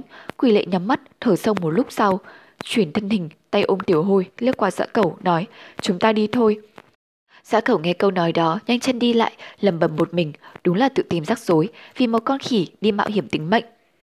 Đại hoàng phảng phất cảm giác được điều gì đứng thẳng người nhìn quỷ lệ. Quỷ lệ đưa tay ra vỗ nhẹ nhẹ lên đầu đại hoàng, mỉm cười, tay trái đưa ra. Một đạo hiền thanh quang từ cây hắc bổng xuất hiện, chính là thiêu hỏa côn năm nào, ngự lên đó trực chỉ thanh thiên. Dã cầu cười khẳng khặc phàn nàn, số tiểu tử biết đang ở đâu không mà không ngừng phô trương thế. Hắn đang đứng đó oán thán, hốt nhiên đại hoàng gầm to lên, dã cầu sợ hãi nhảy lui một bước, lên đó ngự khởi pháp bảo vội vàng chạy theo quỷ lệ. Trước Hắc Trúc Lâm, đại hoàng đứng đó một mình, sủa to lên, liên hồi, liên hồi sủa theo cho tới khi một bàn tay trắng nõn đặt lên đầu nó ôn nhu đói. Đại hoàng, làm sao thế? Sao hôm nay lại chạy đến đây, kêu mãi không ngừng? Đại hoàng phản phát bị kích động, thở hồn hển, chuyển nhãn quang nhìn người thiếu phụ trẻ chính là Liền Linh Nhi, rồi quay đầu qua hướng lên trời sủa to lên, uông uông uông uông uông uông. Điền Linh Nhi nhíu mày, nhìn quanh, chợt thấy kỳ quái, nói, sao thế, đại hoàng? Tiểu hôi, hai người không phải ở cùng một chỗ sao? Đại hoàng chẳng biết là có hiểu nàng nói gì không, vẫn hướng lên trời, sủa đến khản giọng. Điền Linh Nhi nhìn lên trời, chỉ thấy trời xanh mây trắng, trời xanh vô hạn, vân khí mờ mờ tạo thành những tầng mây, lờ lững theo nhau trên nền trời xanh thẳm. Cảnh sắc tráng lệ, không hiểu tai sao, trong tim hốt nhiên chìm xuống, nhất thời nhìn theo si dại. Thanh Vân Sơn phía nam, thiên lý chi ngoại là nơi hoang dã, có hòn núi cao, tên gọi là Hồ Kỳ Sơn, là nơi đặt tổng đường của ma giáo Quỷ Vương Tông. Mười năm nay, ma giáo thế lực ngày một hưng thịnh, cao thủ đầy dẫy nhưng nội bộ tranh đấu mỗi ngày một thảm liệt, lại cùng với chính đạo tương trình kích liệt. Quỷ Vương Tông là nhất chi trong tứ đại phái lớn nhất của ma giáo. Trong 10 năm này, tông chủ Quỷ Vương gắng sức xây dựng cơ đồ, hùng tài đại lược, thế lực Quỷ Vương Tông mỗi ngày mỗi lớn, dường như có thể thay thế vạn độc môn trở thành ma giáo đệ nhất đại phái. Hiện nay Quỷ Vương Tông, đại cao thủ, trừ tứ đại thành sứ, thần bí mặc chắc là ra mặt, còn những nhân vật thần bí như Quỷ Tiên Sinh xuất hiện gần Quỷ Vương, bình thời chỉ nghe tiếng nói mà không lộ diện, nhưng người được người ta chú ý nhất là người sẽ kế nghiệp Quỷ Vương Tông. Quỷ Vương xem trọng quỷ lệ hơn hẳn, Quỷ Vương không ngần ngại, phá cách phong trò địa vị phó tông chủ, đối đãi như con. Ngày nay thiên hạ đều biết quỷ lệ khẳng định là người kế tiếp chức nghiệp quỷ vương tông, tông chủ trong nội bộ ma giáo. Những kẻ kế vai dù là phản ứng kịch việt nhưng cũng vô dụng. Không biết bao nhiêu người đã thử ly giám mối quan hệ của quỷ vương với tên thủ hạ mang danh đệ nhất chiến đường ấy mà tất cả đều thất bại. Chỉ có thiểu số thân cận mới hiểu về một đoạn quá khứ. Trong tâm, Đối với mối quan hệ kiên cố không thể phá của hai cá nhân này phảng phất thương cảm. Hắc xa mềm mại che khuất cung điện chính là thần bí Hắc Y Tử, U Cơ, lúc này đang yên lặng ngồi tại căn phòng tối trọng yếu trong Quỷ Vương Tông. Phòng không thật lớn nhưng thật lạnh lẽo, có nguyên nhân là ngay tại chính giữa phòng đặt một tinh oánh dịch thấu, bạch sắc băng đài, hàn khí thành giải từ phía trên cái băng đài tựa như trong suốt này, phiêu đãng bay lên. Người con gái thế ra mỹ lệ trong bộ y phục màu lực yêu thích của nàng, an tĩnh nằm trên đó. Trong dập dành hàn khí bạch sắc phiêu khởi, gương mặt trắng bạch, phảng phất như trong suốt, vẻ mỹ lệ băng tuyết. Hai tên nàng đặt dao lên trên thân, trong tay phảng phất như là một phần của hải thể, là cái chuông vàng nho nhỏ đang tỏa ra quang mang kỳ dị, phảng phất như ngưng tĩnh mà quan sát thế gian. Lúc này, phía sau đột nhiên truyền đến thanh âm thấp trầm, ong ong. Thanh môn được mở rồi lập tức đóng lại. Có tiếng chân vang nhẹ đi đến, có người xuất hiện bên cạnh U cơ. U cơ chậm chậm quay đầu, có thể xuất nhập căn phòng này, toàn bộ quỷ vương tông không quá bốn người. Quỷ lệ gương mặt trắng bệch xuất hiện trước mặt nàng, trong lòng hắc sa nhân trượt dao động. Nhớ lại, mỗi lần nam tử này đến đây, sắc diện lại thêm nhợt nhạt. Bất quá trong mắt nam tử ấy, hoàn toàn không nhận ra sự tồn tại của một u cơ. Người con gái Mỹ Lệ đang an tĩnh nằm đấy, thời khắc này đã xâm chiếm toàn bộ tâm tư con người gã. Thái thất đột nhiên biến thành tĩnh mịch, tịch tĩnh như là chết. U cơ nhìn nhẹ chuyển thân về phía sau nhưng một quang vẫn lưu tại thân nam tử. Thân ảnh gã phảng phất vài phần cô đơn, ngoại diện dễ sợ máu tanh mà thế gian thường thấy, tại lúc này cảm giác hoàn toàn không thể nhận ra. Có biết rằng chỉ tại nơi này là nơi duy nhất gã thấy lòng an tĩnh. Nhìn nam từ đó lần cuối, nàng bước ra, cẩn thận phong bế thạch môn, thở ra bước đi, chợt thấy nhất thân bạch y chỉ là thanh long đứng đó. Việc gì vậy? U cơ trầm mặc một khắc, thong thả hỏi thanh long, hướng về thạch môn nói. Gã trở lại ư? U cơ hắc xa liễu động, phảng phất nhẹ nhẹ gật đầu. Trả lời, phải, tại trong đó bầu bạn trò chuyện với Bích sao? Thanh Long nhíu mày, thở dài nhẹ nhẹ. Kỳ thật trong lòng họ đều hiểu cái gọi là trò chuyện đó bất quá là quỷ lệ cá nhân tự thầm thì với bản thân. Còn biết sao có thể nghe thấy hay không lại là chuyện khác. Chỉ là sự tình quá độ thương tâm, thật không muốn nói đến. U cơ trầm tư đứng đó, hốt nhiên thốt, chuyên Tiểu Phàm hắn mỗi lần quay lại là đến đây. Thanh Long sắc mặt khẽ biến đổi chặn lại. Ta muội, hắn được Quỷ Vâng tông chủ ban danh quỷ lệ, chúng ta đã nói nhiều lần rồi, không dùng cái tên đó để gọi hắn nữa. U cơ sắc diện sau tấm hát xa, thật không rõ biểu tình ra sao, chỉ nghe nàng nói tiếp giọng không đổi. Nhưng tông chủ, đã lâu lắm rồi, sao không thể ghé thăm một lần? Thanh Long nhìn nàng, cuối cùng thở dài một tiếng, nói, mười năm nay tông chủ mái tóc đó, tóc mai bà cả rồi, không biết là thêm bao nhiêu nữa, là vì cái gì? Người xem có vẻ không màng đến đứa con gái duy nhất nhưng trong lòng thống khổ. U cơ cũng trầm mặc, sau đó nhớ ra điều gì, quay đầu hỏi, việc tìm kiếm hắc vu tộc tiến hành đến đâu rồi? Thành Long lắc đầu nói, hắc vu tộc ngàn năm trước xuất hiện một lần, lúc này tìm ở đâu, nửa phần manh mối cũng không có. U cơ chậm chậm chuyển thân mình, bước ra ngoài. Nơi thạch thất này dành cho chiếc trầm miên của Bích Sao, tự nhiên là nơi quỷ vương tông cực kỳ tĩnh lặng, bình nhật ít người qua lại. Lúc này phía ngoài thạch thất, tại đạo trung chỉ có hai người bọn họ Thanh Long nhìn theo dáng u cơ, hôn nhiên khai khẩn nói. Muội tốt nhất là giữ khoảng cách với quỷ lệ. U cơ thân hình rung động, lập tức đình trụ cước bộ, cá nhân phảng phất như thân thể bất động, nhưng rồi lập tức thở thầm chậm ra, quay lại quan tấm hắc xa vọng ra tiếng nói, từng chữ từng chữ thốt ra, sư huynh có ý tứ gì? Thanh Long không nhìn lại nàng, chuyển nhã nhìn về phía thạch thất sư môn, nhẹ nhẹ nói, huynh biết muội đối với Bích Sao lâu ngày tâm hoài nỗi thẹn, tự trách là mình không bảo hộ tốt được cho nàng, nhưng muội đối với nam tử đó, quan tâm riêng tư đã thấy khá nhiều. U cơ không đáp, nhưng trên con đường này đột nhiên biến chuyển giống như một thời khắc trước trong thạch thất trở thành băng lãnh, sát ý vô hình phảng phất động lại trên thân nữ tử hắc y, từ đó không ngừng tỏa ra. Huynh nói không căn cứ, muội với thiếu niên đó có tình nghĩa. Nàng từng từ từng từ thốt lên, Thanh Long phía trước sát ý phảng phất, một cảm giác bình thường như đã tiên liệu, thần sắc không biến đổi, chỉ chậm chậm nói. Ta muội, ta không nói vu vơ, ta chỉ muốn để tỉnh muội thôi, nên vì mối duyên của Bích Giao. Quan hệ giữa quỷ vương tông chủ và nam tử đó, tất cả rất là vi diệu. Ta theo quỷ vương tông chủ đã lâu năm, nhìn thấy người mặc dù đối đãi với quỷ lệ như là con, nhưng đôi lúc vì nỗi thương tâm Bích Giao, chỉ sợ cũng xuất hiện vài phần hận ý. Nói đến đó, hắn quay đầu ca, chăm chú nhìn U cơ, nói nhẹ nhàng, tam muội muội phải tự mình quản hành vi đó. U cơ tại xa xa lạnh lạnh hừ một tiếng cười lạnh, lời dạy hồ đồ, nói xong thân thể chuyển động, bỏ đi. Thanh Long cười khổ một tiếng, lắc đầu, nhẹ nhẹ thở dài. Trong thầy thất, quỷ lệ ngồi bên cạnh bích sao, ngưng vọng nhìn về mỹ lệ đó, gương mặt càng trắng bạch, dịu dàng nói, ta về rồi, bích sao. Lần này xuất môn, ta đã diệt trừ một môn phái cho cha nàng, là thứ mà chúng ta lúc đầu gọi là luyện huyết đường. Nàng nhất định vẫn còn nhớ phải không? Chẳng biết như thế nào, vào thời khắc tối hậu, ta đột nhiên nhớ nàng. Ta tại đó nghĩ ra, tự nhiên không thể xuống tay hạ thủ. Bích sao, nàng có trách ta không? Ngày hôm trước, ta lén lọt qua trạm canh gác, bí mật lên Đại Trúc Phong, thuận tiện đưa Tiểu Hôi về đây. Đã đã nhìn thấy Tiểu Hôi rồi, là con khỉ ta nuôi từ hồi thơ bé. Ta đến Hắc Trúc Lâm, nàng đoán thử ta đã thấy gì nào.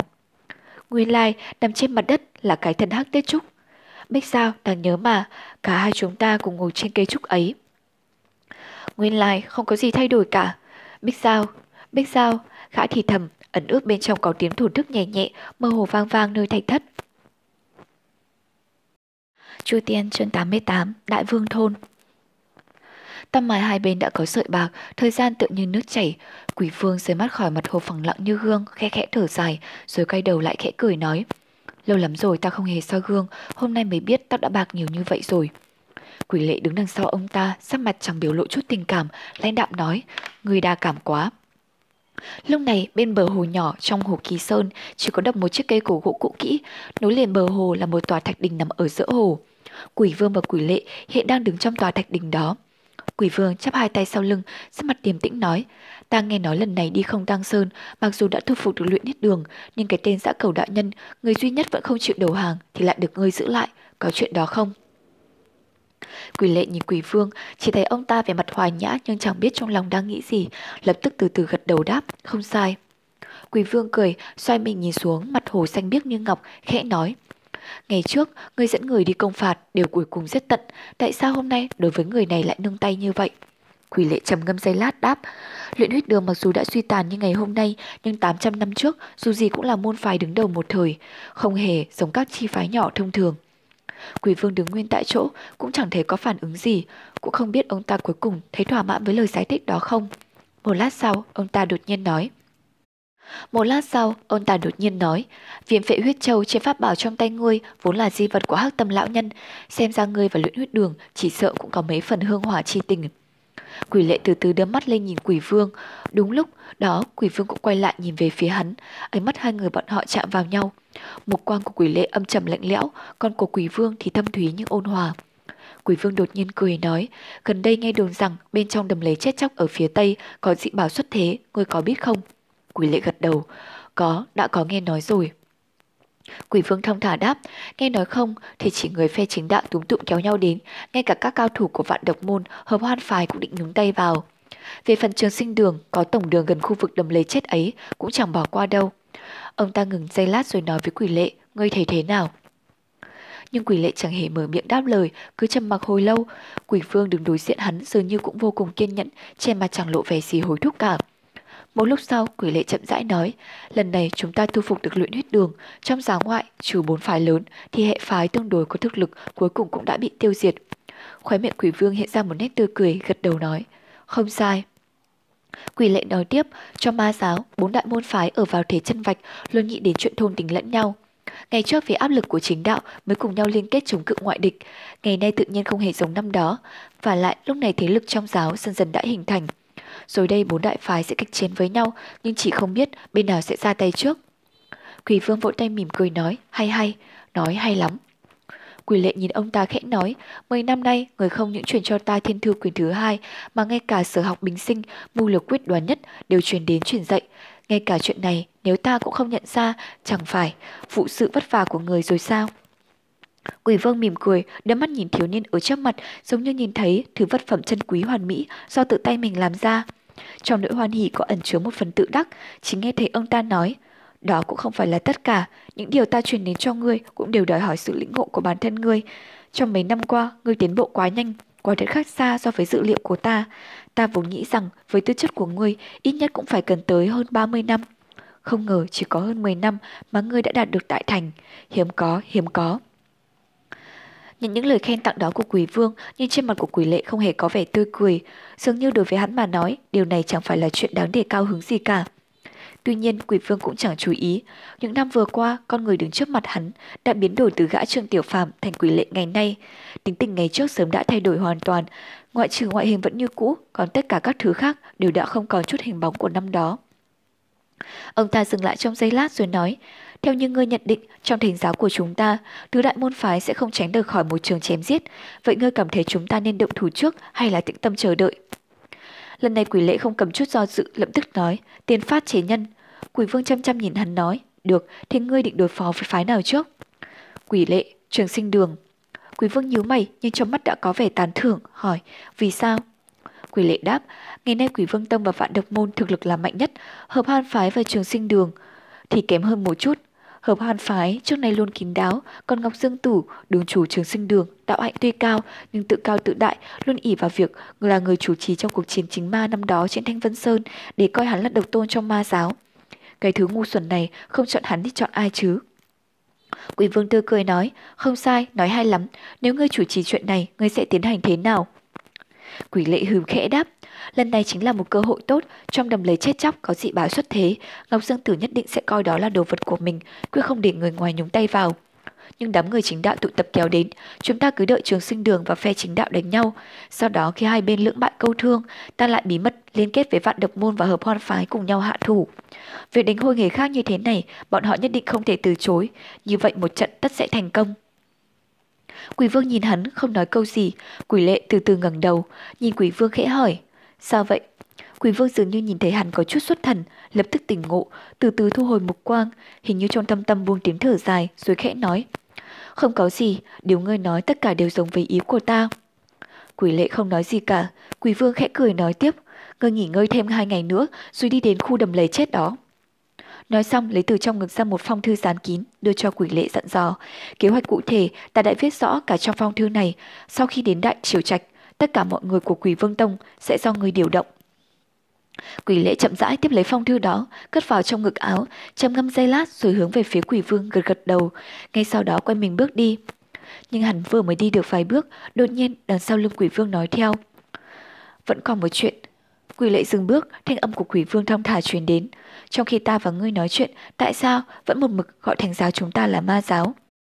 Quỷ lệ trầm ngâm hồi lâu lạnh lùng đáp, ta nhập giáo đã 10 năm, ngày nào ở đây cũng chinh phạt huyết đấu, nghi kỵ lẫn nhau, chẳng có lúc nào là không ngầm lừa dối nhau, lẽ nào xứng đáng với một chữ thánh. Quỷ vương cười lớn rồi tức khắc nói, ồ trong chính đạo mà ngươi vốn dĩ xuất thân cũng có như vậy không? Thân hình quỷ lệ dường như khẽ run rẩy, giây lát sau chỉ nghe hắn nói, những việc hung ác do người trong chính đạo làm cũng chẳng kém gì người trong ma giáo làm mấy. Quỷ vương nhìn hắn đầy thú vị, nói, chuyện này cũng không phải vậy, cũng không phải vậy, chỉ là điều mà ngươi nghĩ như vậy thôi, nhưng cái gì mới là chính. Quỷ lại không đáp lời, im lặng hồi lâu, ngẩng đầu nhìn lên trời, trời xanh mây trắng, ta không biết, hắn khẽ khẽ nói, giống như hắn tự nói với bản thân mình.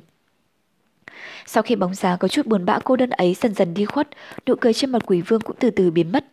Nơi sâu thẳm trong mắt ông ta dường như lóe lên một ánh sáng thần bí, sáng bừng lên không ngừng. Không hiểu trong lòng ông ta đang nghĩ gì. Lúc này có một tiếng nói từ phía khác vang lên. Tông chủ, người.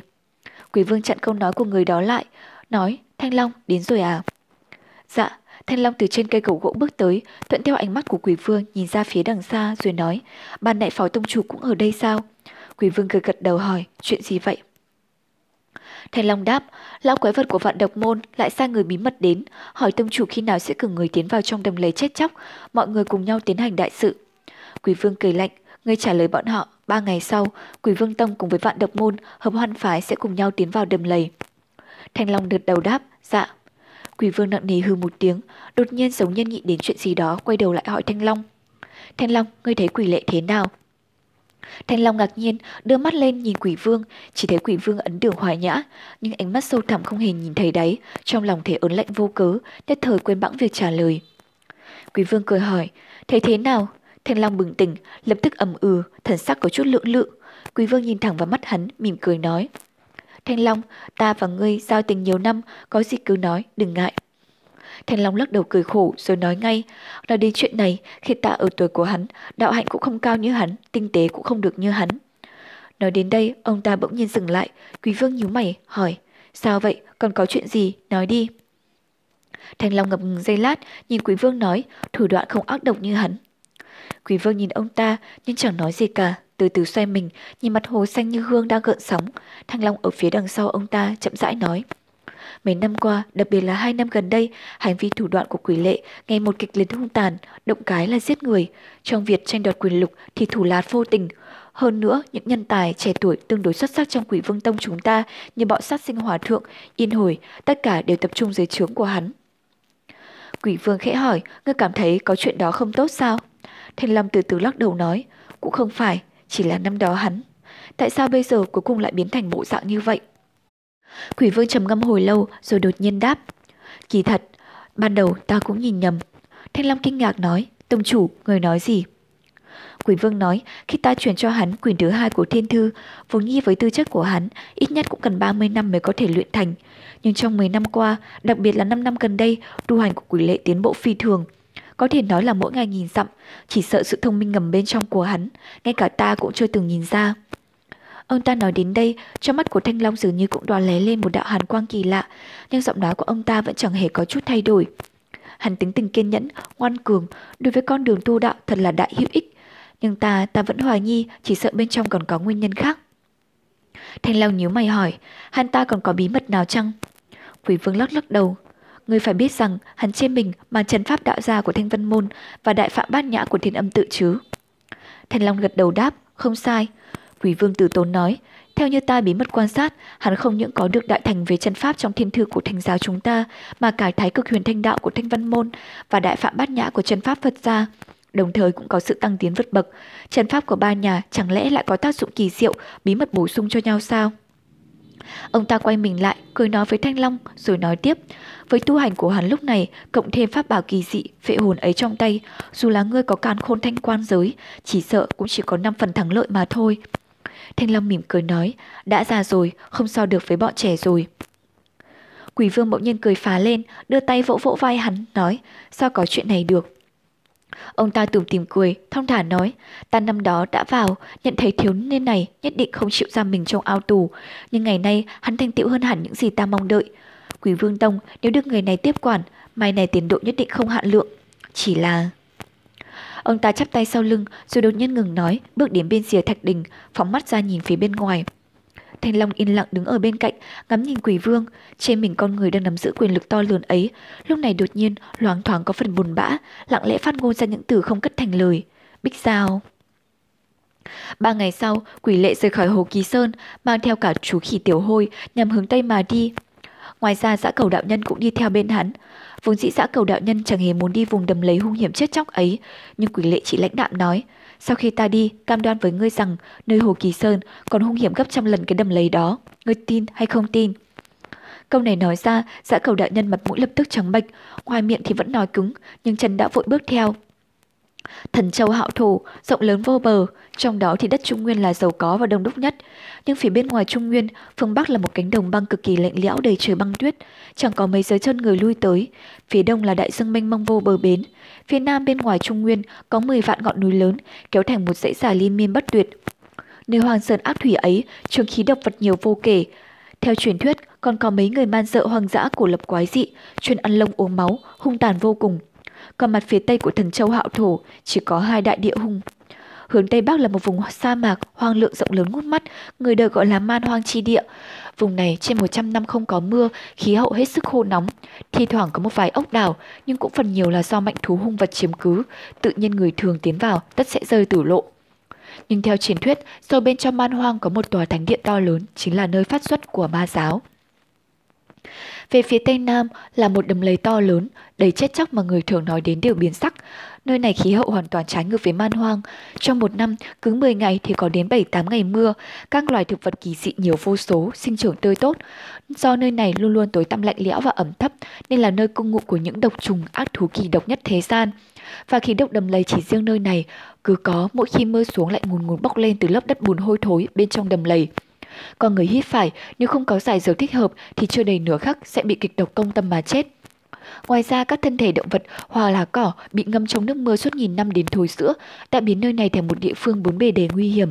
Chỉ sơ sẩy đạp nhầm một bước sẽ bị chìm xuống bên dưới đầm lầy không đáy, vĩnh viễn không nhìn thấy mặt trời, chết rất bi thảm. Nơi vùng đất hung hiểm này ngày thường tự nhiên sẽ chẳng hề có người qua lại. Nhưng không lâu trước đây, nhân gian đột nhiên đổ lại, Bên trong đầm lầy chết phía tây bỗng vọt lên một cột sáng màu vàng rất lớn, đâm thẳng đến tận mây xanh. Suốt một ngày một đêm, vào lúc đêm khuya còn khiến cho bầu trời nơi đó được chiếu sáng như giữa ban ngày. Ba ngày sau, cột sáng màu vàng đó mới dần dần biến mất, nhưng sau đó, bên trong đầm lầy, hình như luôn có những tiếng hú to lớn kỳ dị, vằng vẳng truyền lại, khiến cho những người dân sinh sống bên cạnh đầm lầy hoảng sợ mãi không thôi. Tin tức này vừa truyền ra, tức thì làm chấn động thiên hạ, dưới nhãn linh vật thần khí luôn luôn đều có linh tính bản thân. Ánh sáng màu vàng to lớn ấy tự nhiên là điềm báo về việc kỳ chân dị bảo xuất thế, kêu gọi những người có duyên kéo đến. Nhưng căn cứ trên cột sáng màu vàng ấy mà nói, thì thần khí dị bảo này quả thật không hề tầm thường, chẳng mấy chốc đã chấn động thiên hạ, cao thủ chính tả lũ lượt kéo đến. nhưng bên dưới hối hả bên ngoài đó có một dòng nước ngầm mà người ta không biết được đang chảy hỗn loạn. Ở phía đông cách đầm lầy độ nửa ngày đường, có một thôn trang nhỏ hoang lương tiêu điều tên gọi là Đại Vương Thôn, bởi vì dân làng thờ có một vị thần linh thần bí tên gọi là Đại Vương. Chỉ là vị thần linh này không linh nghiệm, đã chẳng giúp gì cho dân làng, ngày được thăng quang phát tài, cũng chẳng giúp được mùa màng tươi tốt, không phải lo về cái ăn cái mặc. Kỳ thật tưởng cũng biết, sinh sống bên cái đầm lầy chết chóc như thế này, thường xuyên không biết từ đâu đột ngột nghỉ ra một ác thú, hoặc là xông ra một con trùng độc, cắn chết gia súc là chuyện nhỏ. Số người chết mỗi năm trên đất này cũng không hề ít. Ngày nay, những người có khả năng đã rút khỏi nơi quỷ cái này chạy đến Trung Nguyên rồi, lưu lại nơi này đa phần đều là những người chẳng có chút sức sống nào. Nhưng mấy ngày nay, tại Đại Vương Thôn, mạc nhiên náo nhiệt hẳn lên, đi đi lại lại đều là những cao nhân tu đạo. Mặc dù Đại Vương Thôn không phải là cửa khẩu duy nhất tiến vào đầm lầy, nhưng là nơi gần đầm lầy nhất có người sinh sống. Có nhiều người đến nơi này để mua lương khô nước uống trước khi tiếp vào đầm lầy, khiến cho dân trong đại vương thôn mấy ngày hôm nay kiếm được chút ít tiền tài, có thêm được vài phần sinh khí. Nhưng đồng thời, vì đây là nơi gần với đầm lầy nhất nên cột sáng màu vàng và cũng tiếng hú kỳ dị đều được thôn dân nơi này phát hiện trước tiên rồi mới lan truyền ra bên ngoài. Vì thế cũng không ít người đến để dò hỏi tin tức. Chỉ là sau khi nhiều người đến, tự nhiên chính tà đều có. Mấy ngày vừa rồi, tại đại vương thôn nhỏ xíu không biết đã phát sinh bao nhiêu trận chiến. Có một vài tên không may vẫn chưa tiến vào trong đầm lầy, đã không rõ nguyên nhân chết tại nơi này, đúng là oan uổng. Nói chuyện bên lề một chút, ngày hôm nay, quỷ lệ và xã cầu đạo nhân cũng đã đến đại vương thôn, đứng tại thôn khẩu. Chỉ thấy trong thôn người qua kẻ lại, hết sức náo nhiệt không ngờ, tránh ngược với cảnh tượng tiêu điều trước đây. Đi vào trong thôn, xã cầu nhìn đông ngó tây, con mày lẩm bẩm gì đó. Con khỉ tiểu hôi mấy ngày nay lần đầu tiên mới thấy đông người như vậy, có chút thích thú, nằm sấp trên vai quỷ lệ, miệng kêu khẹt khẹt. Quỷ lệ vỗ về tiểu hôi, đưa mắt nhìn dã cầu hỏi, người làm gì thế? Dã cầu đạo nhân cáu kỉnh đáp lời, ta tìm khách sạn, đã đi lâu như vậy mà không tìm có một chỗ nghỉ ngơi thỏa thích sao? Đúng là một nơi chết tiệt, chim cũng chẳng thèm ỉa, ngay cả một khách sạn cũng khó tìm như vậy. Quỷ lệ lãnh đạm nói, sao, người nghĩ nơi này có khách sạn sao? Dã cầu giật mình hỏi, cái gì? Quỷ lệ đưa mắt nhìn về phía đám người đang đi lại lại trên đường, thấy đa phần những người này quần áo đẹp đẽ, rõ ràng không phải là đám dân cơ khổ của đại vương thôn, rồi hỏi, người trước kia đã đến nơi này chưa? Dã cậu ồ lên một tiếng, nói, ai thừa hơi đến cái nơi chết tiệt này. Quỷ lệ nhìn hắn nói, không sai, nơi này chẳng có người ngoài đến, thôn dân địa phương thì nghèo đói, cần khách sạn để làm gì. Dã cầu cứng họng, trên khuôn mặt chó sắc mặt lại có mấy phần thống khổ. Đúng lúc này, bỗng nhiên ở con đường phía trước mặt vang lên một tràng thanh âm huyên náo. Có người lớn tiếng nói, đoán trước việc 50 năm, có thể xét đoán vận thế 300 năm, thiết khẩu phần tướng, bút phán âm dương, muốn biết hậu vận, hãy đếm xem tướng. Quỷ lệ và dã cầu đều ngạc nhiên giây lát, cùng nhìn về phía nơi phát ra âm thanh đó, chỉ thấy trên đường lớn đặt một cái bàn gỗ cũ kỹ, bên cạnh cắm một cái gây gậy tre, bên trên treo một tấm vải có viết bốn chữ, tiên nhân chỉ lộ. Bên cạnh cây xào tre có một lão nhân khí độ bất phàm đang hô hoán sang sảng, thanh âm ban nãy cũng là do lão phát ra. Bên cạnh lão một thiếu nữ dáng vẻ uể oải ngái ngủ, dung nhan trời sinh rất diễm lệ, lúc này đang nằm bò trên bàn, nét mặt thờ ơ. Chẳng cần nói nhiều cũng biết đó là hai người Chu Nhất Tiên và Tiểu Hoàn. Chu Nhất Tiên dẫn theo Tiểu Hoàn đi khắp chân trời góc bể, khả năng không có mấy nhưng lại hay thích đến những nơi náo nhiệt. Mấy bữa trước, nghe thấy tin đồn về việc đầm lầy này, lập tức kéo theo Tiểu Hoàn đến Đại Vương Thôn, bất chấp sự phản đối của nàng. Mấy lời nói ban nãy của Nhất Chu Tiên chứng tỏ đã là tiền nong đã cạn, anh hùng mặt lộ, bất đắc dĩ phải xem tướng ở ngoài đường. Chỉ là mấy lời khoan lác của lão về, sau dần dần truyền thành, chư vị khách quan qua lại, bản tiên nhân, đồ tổ sư chân truyền có khả năng khắc chế kịch độc cho thiên hạ. Giờ này bên trong đầm lầy đầy khí kịch độc, nhưng chỉ cần chư vị cầm theo túi hương ta bán, nhất định bách độc thất thâm, kim cương bất hoại, Tiểu hoàn khẽ thở dài, ngồi đó đã mấy canh giờ, ông nội sao đã mỏi cả miệng, nhưng thật tế vẫn chẳng báo được một chiếc túi hương nào cả. Dân địa phương tin nhưng chẳng thể mua được. Chú Nhất Tiên giao giá cắt cổ. Ngoại nhân thì trái lại đều là người tu chân đạo, ai nấy kiến văn quảng bắc, ánh mắt nhìn hai người bọn họ đều hiện rõ hai chữ lừa đảo. Cũng may, các vị đại hiệp chính đạo còn đang vội vã đi tranh đoạt bảo vật nên cũng không để ý đến cái trò đùa này của ông thầy tướng. Nếu không phải lúc bình thường các cao nhân đệ tử ấy bỗng nổi nhiệt huyết vì dân mà trừ hại, chỉ sợ hai người đã phải quấn gói mà bỏ chạy mất rồi. Nhìn thấy Chu Nhất Tiên vẫn oang oang hò hét, Tiểu Hoàn có mấy phần mất kiên nhẫn, đứng dậy định gọi ông nội, đột nhiên trước mắt bỗng hoa lên, phía trước cái bàn gỗ chẳng biết từ bao giờ đã có một người đứng đó. Đó là một thanh niên toàn thân mặc y phục màu lam nhạt, mi mục thanh tú, chỉ có điều không hiểu tại sao sắc mặt lại có chút nhợt nhạt. "Tiểu thư, ta xem tướng." Thiếu niên ấy khóe miệng đang thoáng một nụ cười, thong thả nói. Tiểu Hoàn nhíu mày, nhìn hắn ta đánh giá một lượt. Lúc này chú Nhất Tiên cũng phát hiện ra sự việc, vội vàng chạy lại, mặt cười hớn hở. Nói khách quan, người muốn xem điều gì, tài vận hay nhân duyên, muốn xem như thế nào, xem tướng, xem chỉ tay hay là đoán chữ. Thiếu niên đó khẽ hửm nói, ta cũng muốn tiến vào trong đầm lầy này, người xem giúp ta vận thế lần này ra sao. Chú Nhất Tiên cười ha hà nói, không vấn đề gì, không vấn đề gì. Nào, xin mời khách quan ngồi xuống. E hẻm, nói trước với khách quan, chúng ta là chân truyền của tổ sư, tướng thuật vô song, vì thế một lần xem là 10 lượng bạc. Thiếu niên ấy hỏi, đắt vậy sao? Chú Nhất Tiên cười nhưng không trả lời. Thiếu niên ấy lập tức đảo mắt rồi lại nhìn sang Tiểu Hoàn, mỉm cười nói, thôi được, 10 lượng thì 10 lượng, vậy thì ngươi giúp ta đoán chữ trước. Tiểu Hoàn nhìn hắn rồi mới ra một tờ giấy, cái bút nhỏ đưa qua, nói, mấy khách quan viết một chữ vào. Không ngờ thiếu niên đó cầm lấy bút nhưng lại cười nói, không cần, ta sẽ viết ra tên của ta, rồi ngươi đoán giúp ta vận thế tên của ta ra sao. Nói xong viết lên tờ giấy đó ba chữ rồi đưa lại cho Tiểu Hoàn. Tiểu Hoàn ngạc nhiên giây lát đón lấy, ánh mắt đang nhìn vào tờ giấy trắng, bên tai nghe thấy thiếu niên ấy tủm tìm cười nói, ta tên Tần Vô Viêm. Chu Tiên chương 89 Khán Tương Tiểu Hoàn khẽ nhíu mày, đôi mắt tiếp nhận dương quang, dần dần sáng lại, nhìn ngó thận trọng trước sau, rồi chỉ tay vào tờ giấy trắng bên trên của ba chữ tần vô viêm ấy. Nét bút ngay ngắn từng minh, liền mạch khẽ gọn sắc nét mà vẫn bóng bẩy tròn trịa, bay bổng. Tiểu Hoàn nháy mắt bất chợt cười lên rồi nói, vị khách quan, tên ngài bên trong có lửa, bản thân phải song hỏa trí dương, có thế, nhưng bên trong ấy là vô trấn áp, phong hồi lộ chuyển, bên ngoài thanh tao nhàn nhã và bên trong ẩn tàng sát cơ, lại còn chữ tần, đứng ngay phía tây, ủng hộ ngài đi về hướng tây âm hàn là đất đại lợi. Ngay đúng lúc đó, Tiểu Hoàn đưa tờ giấy về phía bàn nhẹ nhẹ buông ra, nhìn tần vô viêm giảng giải. Tây phương tử trạch đúng là nơi âm khí ẩm ướt, ngài cứ đi tới đó vận mệnh nhất định không tệ. Tần vô viêm đang cười nhẹ, trên mặt chuyển sang tái dần, tự hồ sắc diện biến chuyển, đáp. Đa tạ cô nương, đây là 12 lượng, mong cô nương nhận lấy. Nói xong, lấy 12 lượng bạc trong bọc ra đặt trên mặt bàn. Tiểu Hoàn nhìn thấy, vẫn ngồi yên bất động, Chu Nhất Tiên đứng gần đó liền bước tới, vừa nói vừa cười lớn, đa tạ khách quan. Tần vô viêm mỉm cười, sau một hồi suy nghĩ, lại lấy 12 lượng nữa đặt lên bàn. Chu Nhất Tiên nói, khách quan, ngày thế này, Tần vô viêm thốt, tại hạ trả cho một vị bằng hữu cũng muốn vào trong tử trạch kia, làm phiền cô nương xem cho hắn một chữ. Tiểu Hoàn giật mình, tần vô viêm lấy giấy bút, viết lên trên đó hai chữ, quay ra nói với Tiểu Hoàn, cô nương, hắn là quỷ lệ. Trên con đường lớn xuất hiện thanh âm vang vọng xung quanh, rồi đột nhiên im ắng trở lại như cũ, và người lặng lẽ quay lại, và người khác xích lại gần nhau. Tại nóc nhà góc đường, lờ mờ bóng nhân ảnh, bây giờ tuy đang bà ban ngày, nhưng lại đột nhiên xuất hiện một chút hàn khí. Ở giữa sân, mọi người có cảm giác thay đổi này không thể hiểu nổi. chủ Nhất Tiên cau mày, đảo mắt nhìn từ phía, quay lại khẽ thì thầm to nhỏ. Tiểu Hoàn bỏ tờ giấy xuống, nhẹ nhàng đáp. Đối với bất trụ, khách quan, trong chữ có một đường, tất phải cầu tới cuốn sách của ta, phải coi lại đã. Tần vô viêm chẳng hề hối thúc, và phát một nụ cười phiêu đáng, nói, vậy à.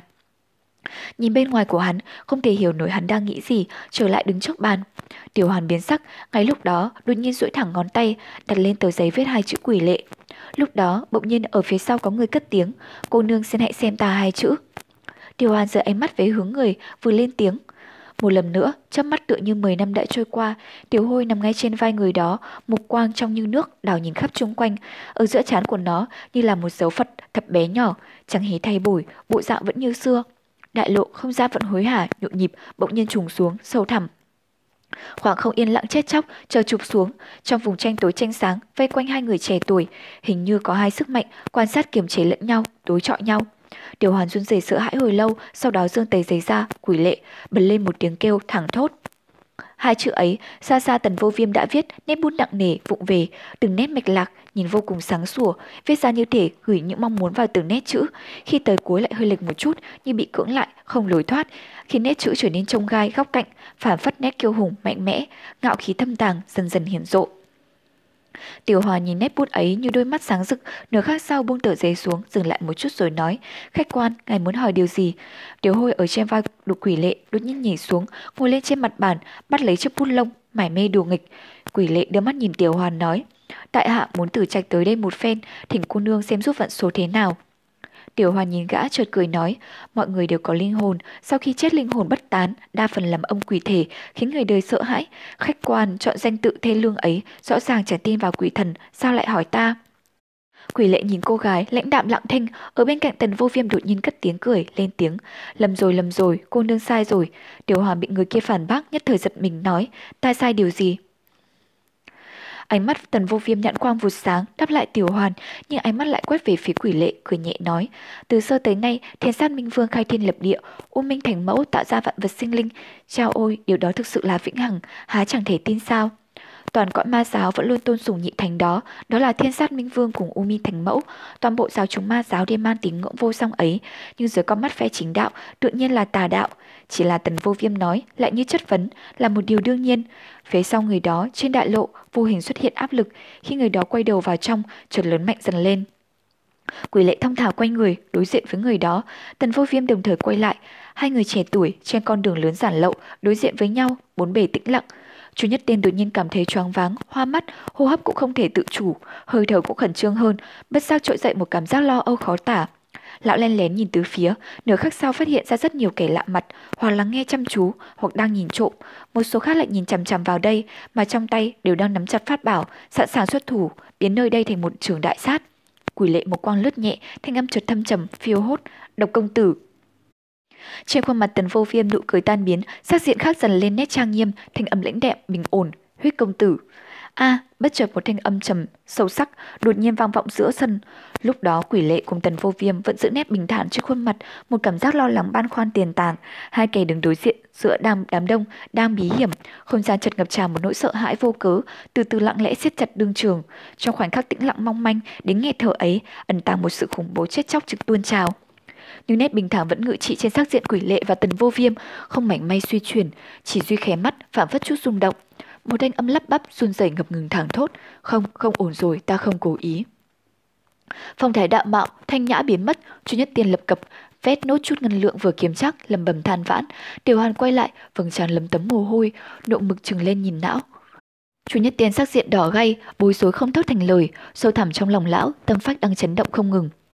Trong 10 năm qua, thế lực của ma giáo đại tiến mở rộng không ngừng, cao thủ chập trùng, thế hệ trẻ đà sinh bao tài năng xuất sắc, nhiều như lá mùa thu, nhưng nổi bật hơn cả là ba danh xưng xuất chúng.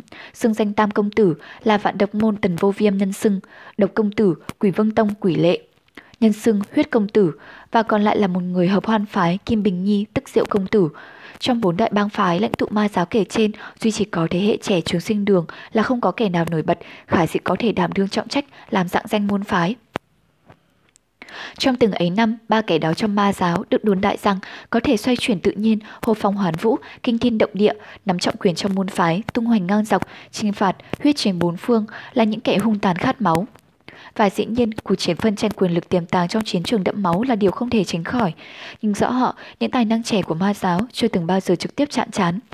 Vì thế Giang Hồ cho rằng dứt khoát thời điểm tương diện của ba người này cũng là nỗi lo tiềm ẩn của tứ đại mang phái ba giáo trở thành hiện thực, xa rời đến gần. Nhưng trong khoảnh khắc này, hai đại hung thần của hai đại bang phái thế lực tối cao trong ma giáo, Vạn Độc Môn và Quỷ vương Tông đã tương diện, hai luồng nhãn quang lăng lệ, đang đối kình của hai kẻ quyền lực dần đầy mọi giới hạn đến đỉnh điểm. Từng khắc từng khắc như thể ngàn năm, không âm thanh, không tiếng động, không gian như quánh lại, khác thường, ngừng động, tiềm tàng sát khí nồng nặc vần vũ không ngừng, bức lực trầm trọng.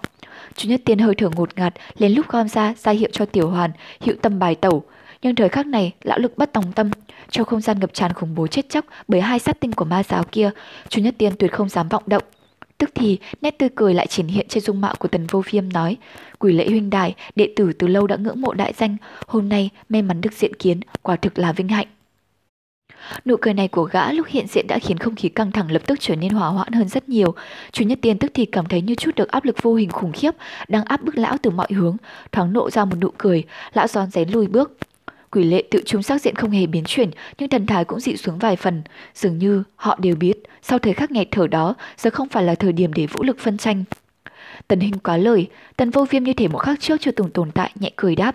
Quỷ lệ huynh đã đích thân hạ cố nơi này, nếu không lầm thì cũng vì dị bảo nơi tử trạch, vậy thì tất dị bảo có thể thoát khỏi tay huynh rồi.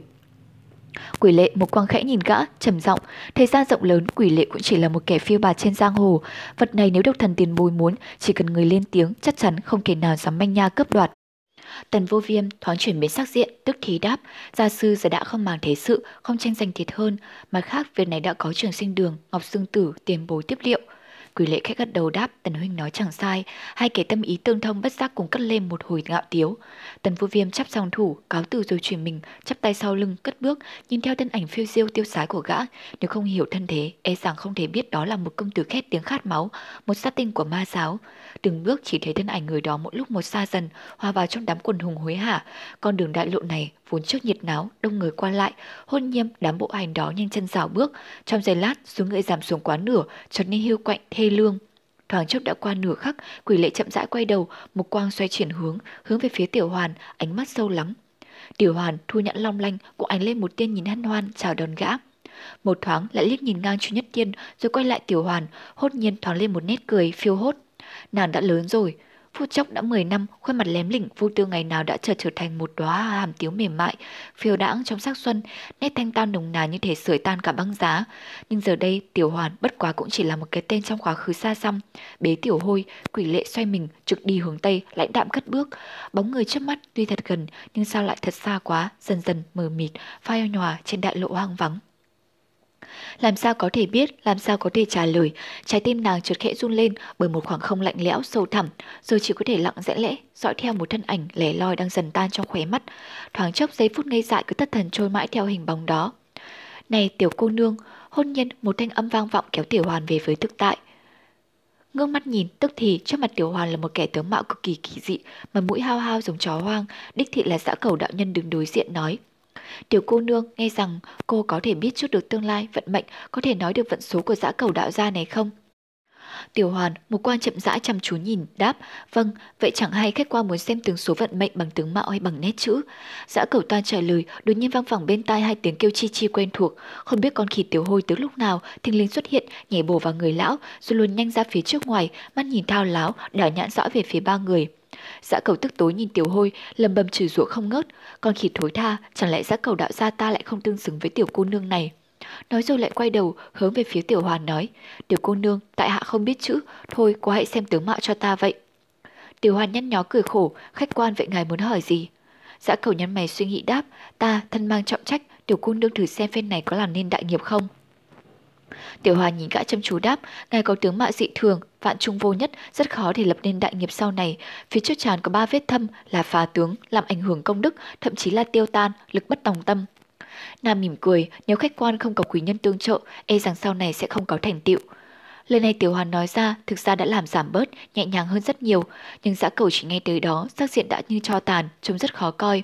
Chú Nhất Tiên tức thời tỉnh táo, xòe tay, khách quan, mười hai lượng, xin đa tạ. Giã cầu trợn tròn mắt, hung tợn. Sao? Cô này toàn nói lời lèm nhí, vô nghĩa. Giã cầu đạo nhân ta phúc lớn vô cùng. Làm sao đại nghiệp có thể khó thành. Vậy mà ngươi cũng dám đòi ngân lượng. Lão muốn chết sao? Chú nhất tiến hoàng hồn, duy trì tiểu hoàn thần sắc vẫn nhàn định.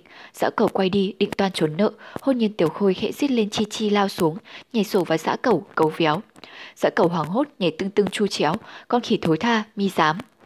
Thanh âm chưa kịp thoát ra thì tiểu hôi đã nhanh chóng khua tay, tung mình nhảy ra khỏi người dã cẩu, ngã xoài lên chiếc bàn trước mặt tiểu hoàn, làm nàng nhìn thấy không khỏi bật cười thích thú. Nhìn con khỉ đầy vẻ phấn khích, không kìm được chàng tiểu ngạo, khỉ con, ngươi muốn gì nào? Tiểu hôi vươn tay gãi đầu sồn sột, nhãn đảo liên hồi, một tay đưa ra xoay trước mặt tiểu hoàn. Không khỏi ngạc nhiên, nàng nhíu mày nhìn một con khỉ, một thỏi bạc trắng tinh, số bạc đó bất quá không dưới 32 lượng. Đằng sau xã cầu đạo nhân giật mình ngơ ngác, đưa tay lần theo giải áo trước ngực, hốt nhiên gầm lên, lồng lộn gào thét, đồ xuất sinh, mày dám ăn cắp của lão gia, ra đây. Trên tay, tức thì một vệt sáng âm u, ảm đạm le lói xuất hiện, Phạm bảo đã khởi phát, cánh tay đưa lên, trực chỉ hướng tiểu hôi xông đến. Tiểu hoàn hoảng hốt, mất giác lui lại. Ở trên bàn, tiểu hôi hướng về phía xã cầu giết lên hăm dọa, khoa chân mối tay không ngừng, trông rất ấn tượng và hung hăng, hướng về phía xã cầu đạo nhân, Dã cổng múa may trong không khí một hồi, hôn nhiên nhớ ra điều gì, nhuệ khí tiêu tán, rốt cuộc thu hồi pháp bảo gầm gừ. Được, giỏi cho mi, một ngày nào đó ta sẽ tính sổ với xúc sinh ngươi cùng gã xuống tiểu tử một lúc. Nói rồi, xã cậu thất thể quay đi, não nề lấy từng bước chân chua chát. Tức thì tiểu hôi nhảy nhót thích thú, quay sang tiểu hoàn, nhai sang cười khoái chí. Nhìn tiểu hôi, tiểu hoàn ánh mắt tràn đầy chiều mến, không khỏi đưa tay vuốt ve, mỉm cười khẽ nói, cảm ơn nhé, khỉ con. Tiểu hôi ngước lên nhìn thích chí, đầu gãi gãi, cái đuôi ngoe nguẩy co duỗi không thôi. Chú Nhất Tiên thành ngân lượng vào bị, trong lòng vui sướng thấp khởi không ngừng, lật đầu xoa tiểu hôi, tốt, khỉ ngoan, khỉ ngoan, Chít, đột nhiên tiểu hôi giết lên, ngoác miệng bằng cái chén. Nếu không phải chu Nhất Tiên thu tay về kịp thì đã bị nó cắn chặt rồi. Chu Nhất Tiên giật mình. a Ngơ ngác nhìn Tiểu Hoàn thân thiện chiều mến với Tiểu Hôi, không hiểu tại sao nó lại phân biệt đối xử như thế. Cao mày sắc diện bối rối thất thần, Tiểu Hoàn vẫn nhìn Tiểu Hôi, ánh mắt không giấu nổi thân thương, thích thú, bất giác ôm nó vào lòng, một hồi treo nghẹo. Chu Nhất Tiên chưa hết bất mãn, khoác lên vẻ mặt não nề ca thán. Ôi, thế gian này biết bao nhiêu điều ngang trái, giờ lại có cả một con khỉ háo sắc. Tiểu Hoàn đỏ mặt, quay phát sang, ra ra, ra nói gì đấy. Chu Nhất Tiên gượng cười, không dám nhắc lại, chậm rãi lắc đầu, lại khoác lên mình vẻ tâm trạng, trầm mặc của bậc thế gia thẳng thốt. a à, thời thế biến chuyển, đổi rời, thế phong nhật hạ, bình minh rồi cũng đến lúc xế chiều. Tiểu Hoàn chẳng còn cảm thấy hứng thú với lão, quay đi, chợt nhận ra một chiếc bọc, mở ra bên chiếc bọc giấy, bên trong là cặp xuyến pha lê lấp lánh, làm bằng đường hồ lô hấp dẫn lạ thường, một hương vị thơm ngát ngọt ngào thoáng trôi lên lan tỏa. Tiểu Hoàn đón lấy một cái, đưa ngay cho Tiểu Hôi. Tiểu Hôi nhận lấy, rời khỏi Tiểu Hoàn, trở lại bên bàn, giáo giác đã mắt khắp nơi như đang kiếm tìm gì đó. Một thoáng nó thận trọng khép đôi môi đưa lưỡi nếm thử. Tiểu Hoàn sõng xoài trên bàn, sung sướng, cười tuyết miệng ngắm nhìn thanh kẹo. Ngon quá, thật là hấp dẫn. Tiểu Hôi nháy mắt khẽ gật gù, trên tay là thanh đường hồ lô, hân hoan thưởng thức ngay trên bàn. Sau đó liền nhảy xuống, níu khẽ tay Tiểu Hoàn rồi phăng phăng hướng về phía đường lớn, thoáng chốc mất dạng trên hoang lộ. Nhìn theo nó, Tiểu Hoàn khẽ mỉm cười, thâm tâm luyến tiếc. Tiểu hôi tiếc rằng không có được nó, trong lòng vấn vương hỗn độn bao lưu luyến. Khẽ nghiêng đầu, chợt nhận ra chu nhất tiên cũng đã ra theo bóng người tiểu hôi, ngơ ngác xuất thần, không nhịn được. Tiểu hoàn cất tiếng, ra ra, bất quá đó cũng chỉ là một con khỉ con, ra ra là bậc thế nhân, bất tất phải để bụng.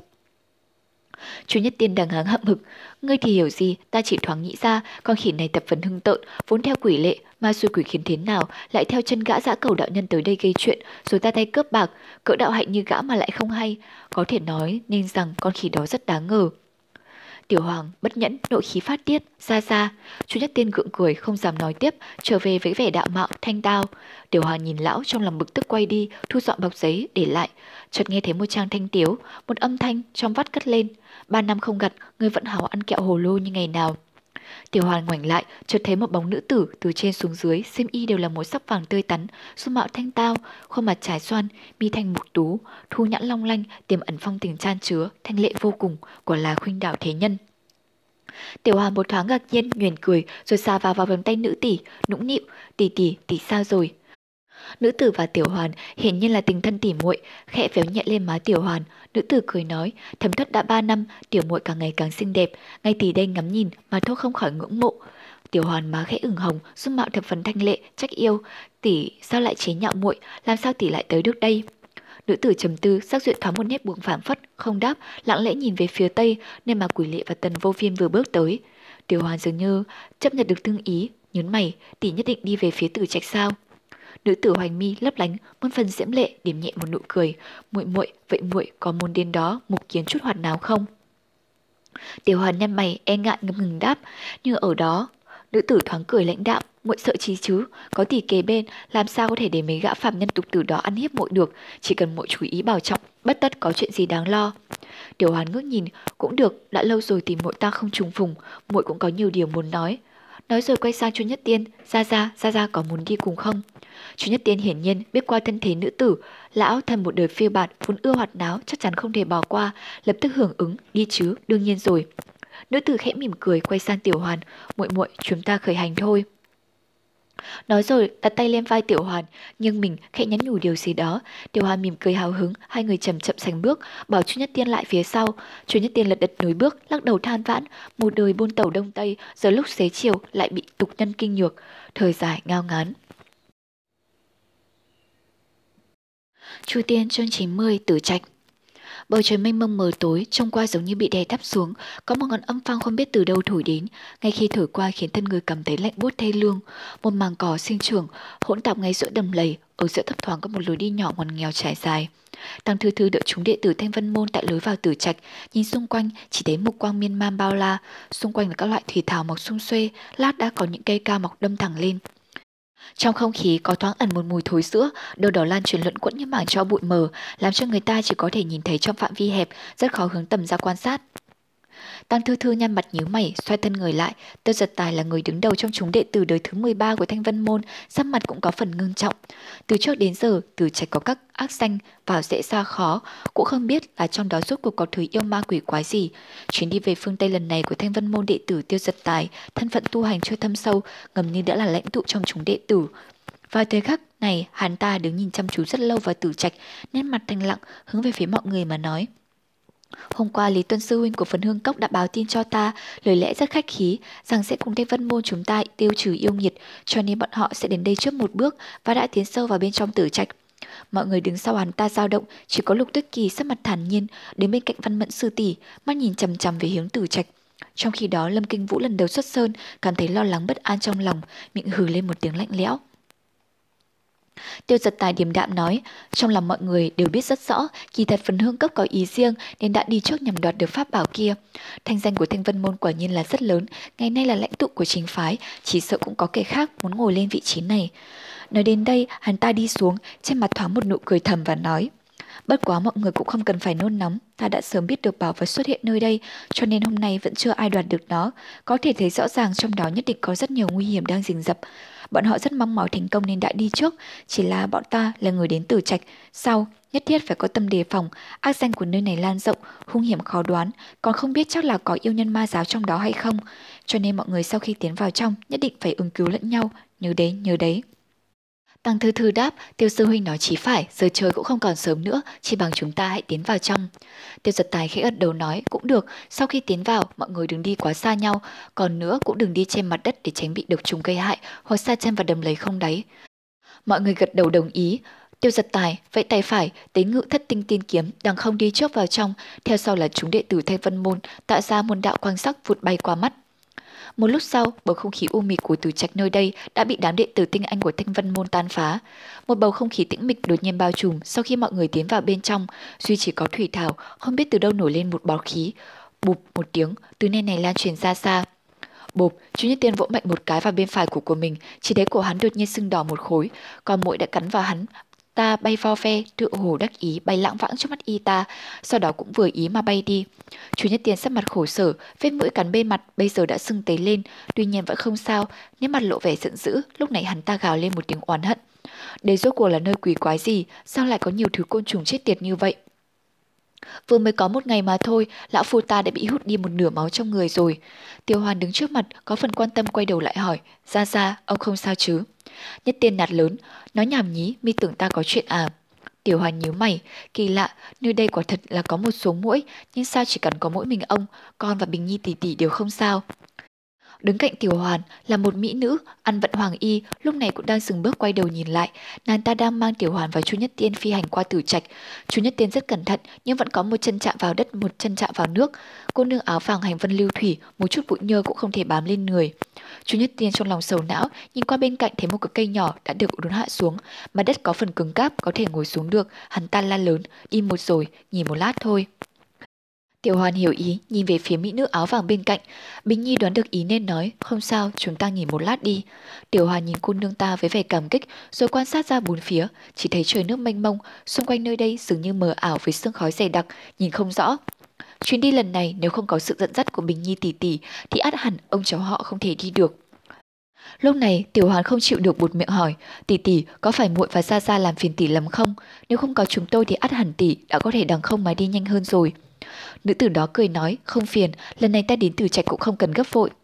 Tiểu hoàn thấp giọng hỏi, tỷ tỷ không phải vì hợp hoan phái của mình đến đoạt báo vật của tử trạch nơi đây sao? Nữ tử áo vàng, quả thật mỹ lệ vô cùng, một vẻ đẹp quỷ mị, chị giang hồ, tần vô viêm tề danh cùng Kim Bình Nhi, không biết Tiểu Hoàn và Chu Nhất Tiên làm sao mà có thể quen được đỉnh đỉnh đại cao danh thủ này của ma giáo. Kim Bình Nhi đối với Tiểu Hoàn rất tốt, một mực sủng ái, nhoẻn miệng cười nói. Đúng vậy, lần này có rất nhiều người đến nơi này, chúng ta cứ thong thả mà đi, không cần gấp. Tiểu Hoàn cảm thấy kỳ lạ trong lòng nhưng vẫn có sự cân nhắc. Kỳ thật, hợp hoan phái của Kim Bình là một trong môn phái thần bí nên cũng không tiện hỏi nhiều, bèn chuyển sang vấn đề khác mà hỏi. Tỷ tỷ, chúng ta tiến vào thử trạch đã được một ngày đường rồi. Trên đường đi, mỗi thấy tỷ tỷ có vẻ rất thông thuộc, chẳng lẽ tỷ biết đường nơi đây à? Kim Bình nhìn lắc đầu đáp, ta chưa từng đến nơi này. Tiểu Hoàn hơi mơ hồ, Kim Bình Nhi nhìn Tiểu Hoàn, chỉ thấy hai mắt Tiểu Hoàn mang đầy nét nghi hoặc, không ngại cười nói. Muội từng có nghe qua một quyển cổ thư ghi lại những chuyện kỳ lạ và những kỳ chân bảo vật trên đời chưa? Tiểu Hoàn nghĩ một lát rồi hỏi, có phải là thần ma trí dị không? Kim Bình Nhi gật đầu, chính là nó. Quyển sách này có từ thời thượng cổ, truyền thuyết từ chín tầng trời, từ lâu đã thất truyền, trừ những phần nói về yêu thú, linh thú thiên, tinh quái thiên, còn có phần sơn thủy thiên mà ta có vô tình đọc được. Chính vì như thế ta mới có thể biết được cái nơi từ trạch này.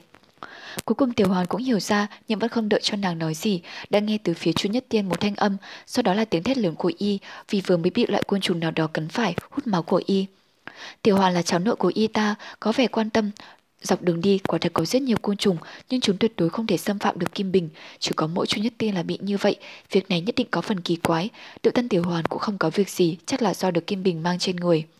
Tiểu Hoàn cúi đầu nhìn Kim Bình, nàng ta cười nói, muội muội không sao chứ. Tiểu Hoàn cười khùng một tiếng, tỷ tỷ ra ra của muội ấy, muội biết tỷ thần thông quảng đại, chỉ bằng tỷ có thể giúp ông ta không? Kim Bình nhìn Chu Nhất Tiên một cái, trong mắt có ý khinh thường, nhưng lại nhìn thấy Tiểu Hoàn với ánh mắt khẩn cầu, nhún nhún vai nói, muội xem muội kìa, lo lắng cho ông ta quá đi. Ngay khi nói, Kim Bình lấy ra một cái bình bạch ngọc nhỏ, đưa cho Tiểu Hoàn và nói, trong bình này có dược thủy, bảo ông ta thoa lên người, tự nhiên sẽ không bị côn trùng cắn đốt. Tiểu Hoán hoan hỉ đón lấy cười hài lòng, đa tạ tỷ tỷ, nói xong chạy đến bên cạnh Chu Nhất Tiên, đưa chiếc bình nhỏ cho ông ta. Lúc này Chu Nhất Tiên đột nhiên đứng dậy nạt lớn, có thứ đồ tốt thế này, ngươi sao không? Kim Bình liếc nhìn lại một cái lạnh lùng, Chu Nhất Tiên lúc này lặng yên không nói gì, trong lòng như có một nỗi niềm tâm sự, cúi đầu nhận lấy chiếc bình, đổ nước trong lọ và thoa khắp chân thân. Ngay sau đó đã cảm giác được hương thơm. Quả nhiên các loài côn trùng đang bay quanh lúc này không còn nghe âm thanh của chúng nữa, trong người cảm thấy nhẹ nhàng thư thái. Tiểu Hoàn từ từ quay trở lại, trả lại chiếc bình cho Kim Bình, do dự một lúc rồi nói, tỷ tỷ vẫn còn nhớ chuyện sai năm xưa của Gia Gia à? Hừ, Kim Bình rất mạch hơi lạnh, Ba năm trước trên biển Đông Hải, hắn ta hồ ngôn loạn ngữ, gần như đã đẩy ta vào chốn tử địa. Nếu không phải là muội đây phát hiện sớm, lại tự tổn thương một năm dương thọ vì ta mà thi triển, thu hồn kỳ trận, giúp ta trừ đi yêu linh phụ thể, thì giờ đây có lẽ ta đã sống không bằng chết. Cái lão thất phu này, nếu không thì... Tiểu Hoàn nhẹ nhẹ nắm tay Bình Nhi khẽ gọi tỷ tỷ. Kim Bình nhìn Tiểu Hoàng một cái, thở dài một tiếng, trên mặt mở ra một nụ cười, nhãn trung có thần sắc yêu mến, trưởng thủ vỗ vai nói: "Được rồi, muội muội, có muội ở đây, ta cũng sẵn sàng bỏ qua chuyện cũ, chỉ là bây giờ nhìn ra ra của muội vẫn không được thuận mắt, nhịn không được nên mới cho hắn chịu khổ một tí. Muội muội có giận ta không? Tiểu Hoàn khẽ cười lắc đầu, Kim Bình nụ cười hàm tiếu nhưng đột nhiên mặt đổi sắc, xoay người lại quát, ai đó? Tiểu Hoàn cũng chưa nhất tiên cả kinh, phóng mắt nhìn về tứ phía nhưng chỉ nhìn thấy một bầu không khí mênh mông, thủy thảo mọc um tùm, chỉ có vài bọt phao nổi lên mặt nước, một tiếng động khác cũng không có. Nhưng không hiểu thế nào, nhìn sắc mặt của Kim Bình lúc này có phần ngưng trọng đề phòng. Khi nãy cùng với Tiểu Hoàn nói chuyện vui vẻ, sát khí trên người dường như không. Vậy mà có người đó thì giống như đối diện phải cường địch. Một lúc sau, từ phương xa có tiếng truyền lại, Kim Tiên Tử, ta hẹn gặp nhau hôm nay, gặp mặt tại Hắc Thủy Câu để thương thảo đại sự, cớ sao cô lại không đến? Kim Bình lúc này đã biết người đến là ai, kiểm sắc vi vi phòng túng, trong mắt có sự phòng bị, khước tì hào bất giảm, miệng lãnh nhân nói với khẩu khí cũng chẳng khách sáo, ta không biết đường, Ví dụ từ người kia tràn tới, nửa lời cũng không nói sau một hồi lâu. Sao cơ, xem ra Kim Tiên Tử có ý riêng, có lẽ hợp hoan phải đến nơi đây là có vấn đề, không có hứng thú à? Kim Bình hừ một tiếng, mắt nhìn về phía trước nói, ba ngày trước, bốn đệ tử hợp hoan phái của ta bị hại tại phía tây bắc, cách đại phương thôn sáu dặm, trên ngục kịch độc hắc thiền thám, có phải do người hạo thủ không? Người kia đáp lại, không phải. Kim Bình lạnh lùng nói, hắc thiền tán độc là độc môn của vạn độc môn người, sao lại có thể nói vậy? Người ấy không nói gì, trầm mặc hồi lâu rồi từ từ nói, Kim tiên tử, nếu là do ta làm thì bất tất phải dùng độc. Kim Bình lại hừ một tiếng nữa, không có phản bác gì, đương nhiên cũng hiểu ra rồi và không có gì nghi ngờ. Người đó nói, bất quá theo một quan hệ giữa hai phái chúng ta, ta xem cô là thượng nhân. Về vấn đề này, ta tự nhiên sẽ có giải thích rõ ràng với cô, cô nghĩ thế nào? Lần này về phương Tây có nhiều vụ việc, chỉ sợ lãnh hữu kề khiêu, mong tiên tử suy xét, lấy lại sự làm trọng. Kim Bình hơi nhíu mày, trầm ngâm một lát, chuyển mình qua phía Tiểu Hoàn nói: "Tiểu Hoàn muội muội, muội cùng ra ra ở đây nghỉ ngơi một lát, ta đi trước với hắn để thương lượng đại sự, trước khi trời tối sẽ gặp nhau lại." Rồi hỏi nhỏ Tiểu Hoàn, ta cho muội một món đồ, muội vẫn còn giữ nó chứ? Tiểu Hoàn gật đầu, vỗ vỗ tay trái. Kim Bình khẽ cười, cầm nhẹ tay Tiểu Hoàn và nói, từ trạch nơi này nguy hiểm tứ bề, ta ở phía trước không xa, nếu có việc gì, ta lập tức đến ngay, chỉ có điều là muội không được đi lại lung tung, đặc biệt là xa nơi này. Tiểu Hoàn gật đầu đáp, tỷ tỷ yên tâm, muội biết rồi. Kim Bình khẽ cười, buông tay ra và nói, muội nhất thiết phải cẩn thận, có việc gì thì lập tức gọi ta. Nói xong, cô ta lại nhìn xung quanh một lần nữa, sau đó tung mình đằng không bay đi, toàn thân y thường hóa ra một đạo tử sắc quang, bao trùm lấy thân người diễm lệ của nàng ta, hướng về phía năm u nhất, phía trước mà bay đi. Điều Hoàn nhìn theo thân ảnh của Kim Bình khuất mờ trong sương mù, quay người chạy đến bên cạnh Chu Nhất Tiên. Chỉ thấy lúc này Chu Nhất Tiên đứng ở đối diện một gốc cây nhỏ, số con mũi của nhiễu đang ít, đột nhiên trở nên nhiều hơn, cho miệng hắn oán thán. Nếu biết chút nơi này như vậy, có đánh chết ta cũng không đi. Tiểu Hoàn cười nói, cũng không ai ép buộc ông đi, không phải do ông muốn đi hay sao? Chu Nhất Tiên hừ một tiếng, lập tức nhìn Tiểu Hoàn nói, bây giờ ả đó đã đi rồi, ta nói cho ngươi nghe. Mấy năm gần đây, ngươi không nghe mọi người bảo ả ta giết người vô số, đồng thời cũng phóng đãng vô chừng, đã dụ dỗ không ít nam tử lương gia. Tiểu Hoàn phì một cái, sắc mặt lộ vẻ giận dỗi mà nói, ra ra, sao ông có thể nói như vậy được? Chu Nhất Tiên khạc nhổ một cái rồi nói, sau này không nói nữa. Hai ông cháu họ đứng tơ chờ tại đây, Mắt thấy trời đã u ám dần, thế nhưng vẫn chưa thấy Kim Bình Nhi quay lại. Tiểu Hoàng bắt đầu có chút lo lắng, có ý muốn đi về phía trước xem sao, nhưng nhớ lại lời dặn dò của Kim Bình nên cũng có phần tin tưởng, vì thế không dám đi nữa. Lại đợi thêm một lát, Tiểu Hoàn có phần nhiễu loạn, ngẩng đầu lên nhìn thiên sắc, chỉ thấy mây đen dày đặc từ từ bao phủ, xem ra như vậy không giống trời gần tối, mà lại giống như trời sắp đổ cơn mưa hơn. Tiểu Hoàng hoảng hốt kêu to, tự thân có phần bối rối lúng túng. Cây dù nơi thắt lưng đã không còn, nếu bây giờ mà trời đổ mưa thì còn gì tồi tệ hơn nữa. liền hướng đầu về phía Chu Nhất Tiên hỏi, ra ra, ông có mang theo dù không? Chu Nhất Tiên hơi lo, hỏi dù, ngay sau hiểu ý, ngẩng đầu nhìn trời, nhất thời cười nói, ta, ta vì ngươi mà mang theo chắc. Tiểu Hoàn gấp gáp, sao cơ, thật là tồi tệ, vạn nhất bay trời, trời đuổi mưa thì biết tính sao. Chu Nhất Tiên ngẩng đầu nhìn xung quanh, chỉ thấy gần đó có một thân cây nhỏ, ngoài ra toàn cỏ nước mọc trên đầm, lấy đâu ra chỗ trú mưa, không chịu được nên gọi Tiểu Hoàn. Thôi chết rồi, chỉ bằng chúng ta hãy tìm một nơi nào đó để trú mưa đi. Tiểu Hoàn lắc đầu, không được, Kim Bình tỷ tỷ đã căn dặn chúng ta không được đi lung tung, nếu không có thể sẽ gặp nguy hiểm. Chu Nhất Tiên nói với vẻ không hài lòng, không được đi ư, không đi, đợi đến khi trời đổ mưa xuống thì sợ cả hai chúng ta đều bị nguy hại về phổi đó. Tiểu Hoàn lúc này lắc đầu nhăn mặt, hấp tấp vội vã, đột nhiên phía trước có tiếng động, có tiếng bước chân từ xa vọng lại.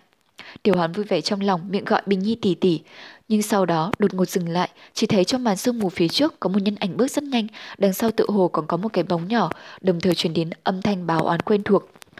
Người gặp tên số tiểu tử đó bảo hắn rằng đạo gia ta có tam bối tử lớn trên người, ngày ngày lo lắng không yên nhưng không nói ra, cũng không muốn đến nơi quỷ quái này để bị côn trùng hút máu, chỉ bằng ngươi hãy bảo hắn hút hết tinh huyết của ta đi. Chi chi, tiểu hôi, kêu tiểu hoàn nao nao trong lòng, kẻ đến không phải là người lạ, tại thôn đại vương đã từng gặp phải xem tướng cho dã cầu đạo nhân, nhưng cùng đi với hắn chỉ có chú khỉ tiểu hôi, còn quỷ lệ thì không thấy đâu. Giá cầu đạo nhân đi qua đi lại, mắt nhìn Tiểu Hoàn và Chu Nhất Tiên đứng phía trước, mặt có nét kỳ quá nhìn chính bản thân, có chút ngạc nhiên hỏi. Hai người các ngươi không phải là thầy tướng số sao, sao lại ở nơi này vậy? Tiểu Hoàn còn chưa kịp trả lời, Tiểu Hôi ở phía sau dã cầu đạo nhân, cặp mắt lanh lợi lập tức nhận ra người con gái rất đội quen thuộc. Nó kêu lên hai tiếng chi chi, tay dùng lực nhảy đến bên người Tiểu Hoàn. Tiểu Hoàn nhìn nó, sắc mặt tươi cười, sốc ôm Tiểu Hôi lên người, cũng không ngại việc chân Tiểu Hôi có những vết bẩn, cười nói, ngươi làm sao đến được đây vậy? Tiểu hôi dường như cũng hiểu gì, nhưng Tiểu Hoàn nói, xách miệng lên cười, tay đưa ra một ngón trỏ, chỉ liên tục đằng sau, miệng cũng kêu chi chi không ngừng. Tiểu Hoàn tự nhiên cũng không hiểu ý nó, nhưng sau đó cũng đoán được ra của ý của Tiểu Hôi là quỷ lệ đang ở phía trước, trong lòng dao động nghĩ rằng không lẽ Bình Nhi tỷ tỷ không gặp được quỷ lệ. Cũng ngay sau khi đang suy tư, chỉ nghe trên trời có tiếng sét lớn âm ầm truyền tới, ngay sau đó là tiếng rào rào của những hạt mưa to nặng bắt đầu chút xuống. Tiểu Hoàng hét to dùng tay che ôm đầu, ôm Tiểu Hôi chạy đến nơi Chu Nhất Tiên gấp gáp hỏi, "Ra ra làm sao bây giờ?" Chu Nhất Tiên cũng bất dị cười khổ, Tương thần thượng y, Sam vãng dính nhất phiên, nói không có cách gì cả, đi cũng không được, ở lại cũng không có chỗ trú, dầm mưa đi. Tiểu hoàn ngạc nhiên, chỉ thấy mọi thứ xung quanh trời đất bao phủ một sắc mờ mênh mông, thế mưa càng lúc càng lớn, trong một lát bờ vai đã ướt đi một nửa, thoáng hiện ẩn hiện, làn da trắng như tuyết làm rung động lòng người. Hầu tử tiểu hôi lúc này cũng nằm ngoan ngoãn hơn, thân hình co thành một khối rút vào trong lòng người tiểu hoàn. He he, đột nhiên bên cạnh có một tiếng cười, tiểu hoàn đưa mắt nhìn qua, thấy dã cầu đạo nhân không chút lo lắng, thản nhiên lấy ra từ bao hành lý một cây dù, dương nó lên, xem bộ dạng đắc ý vô bì.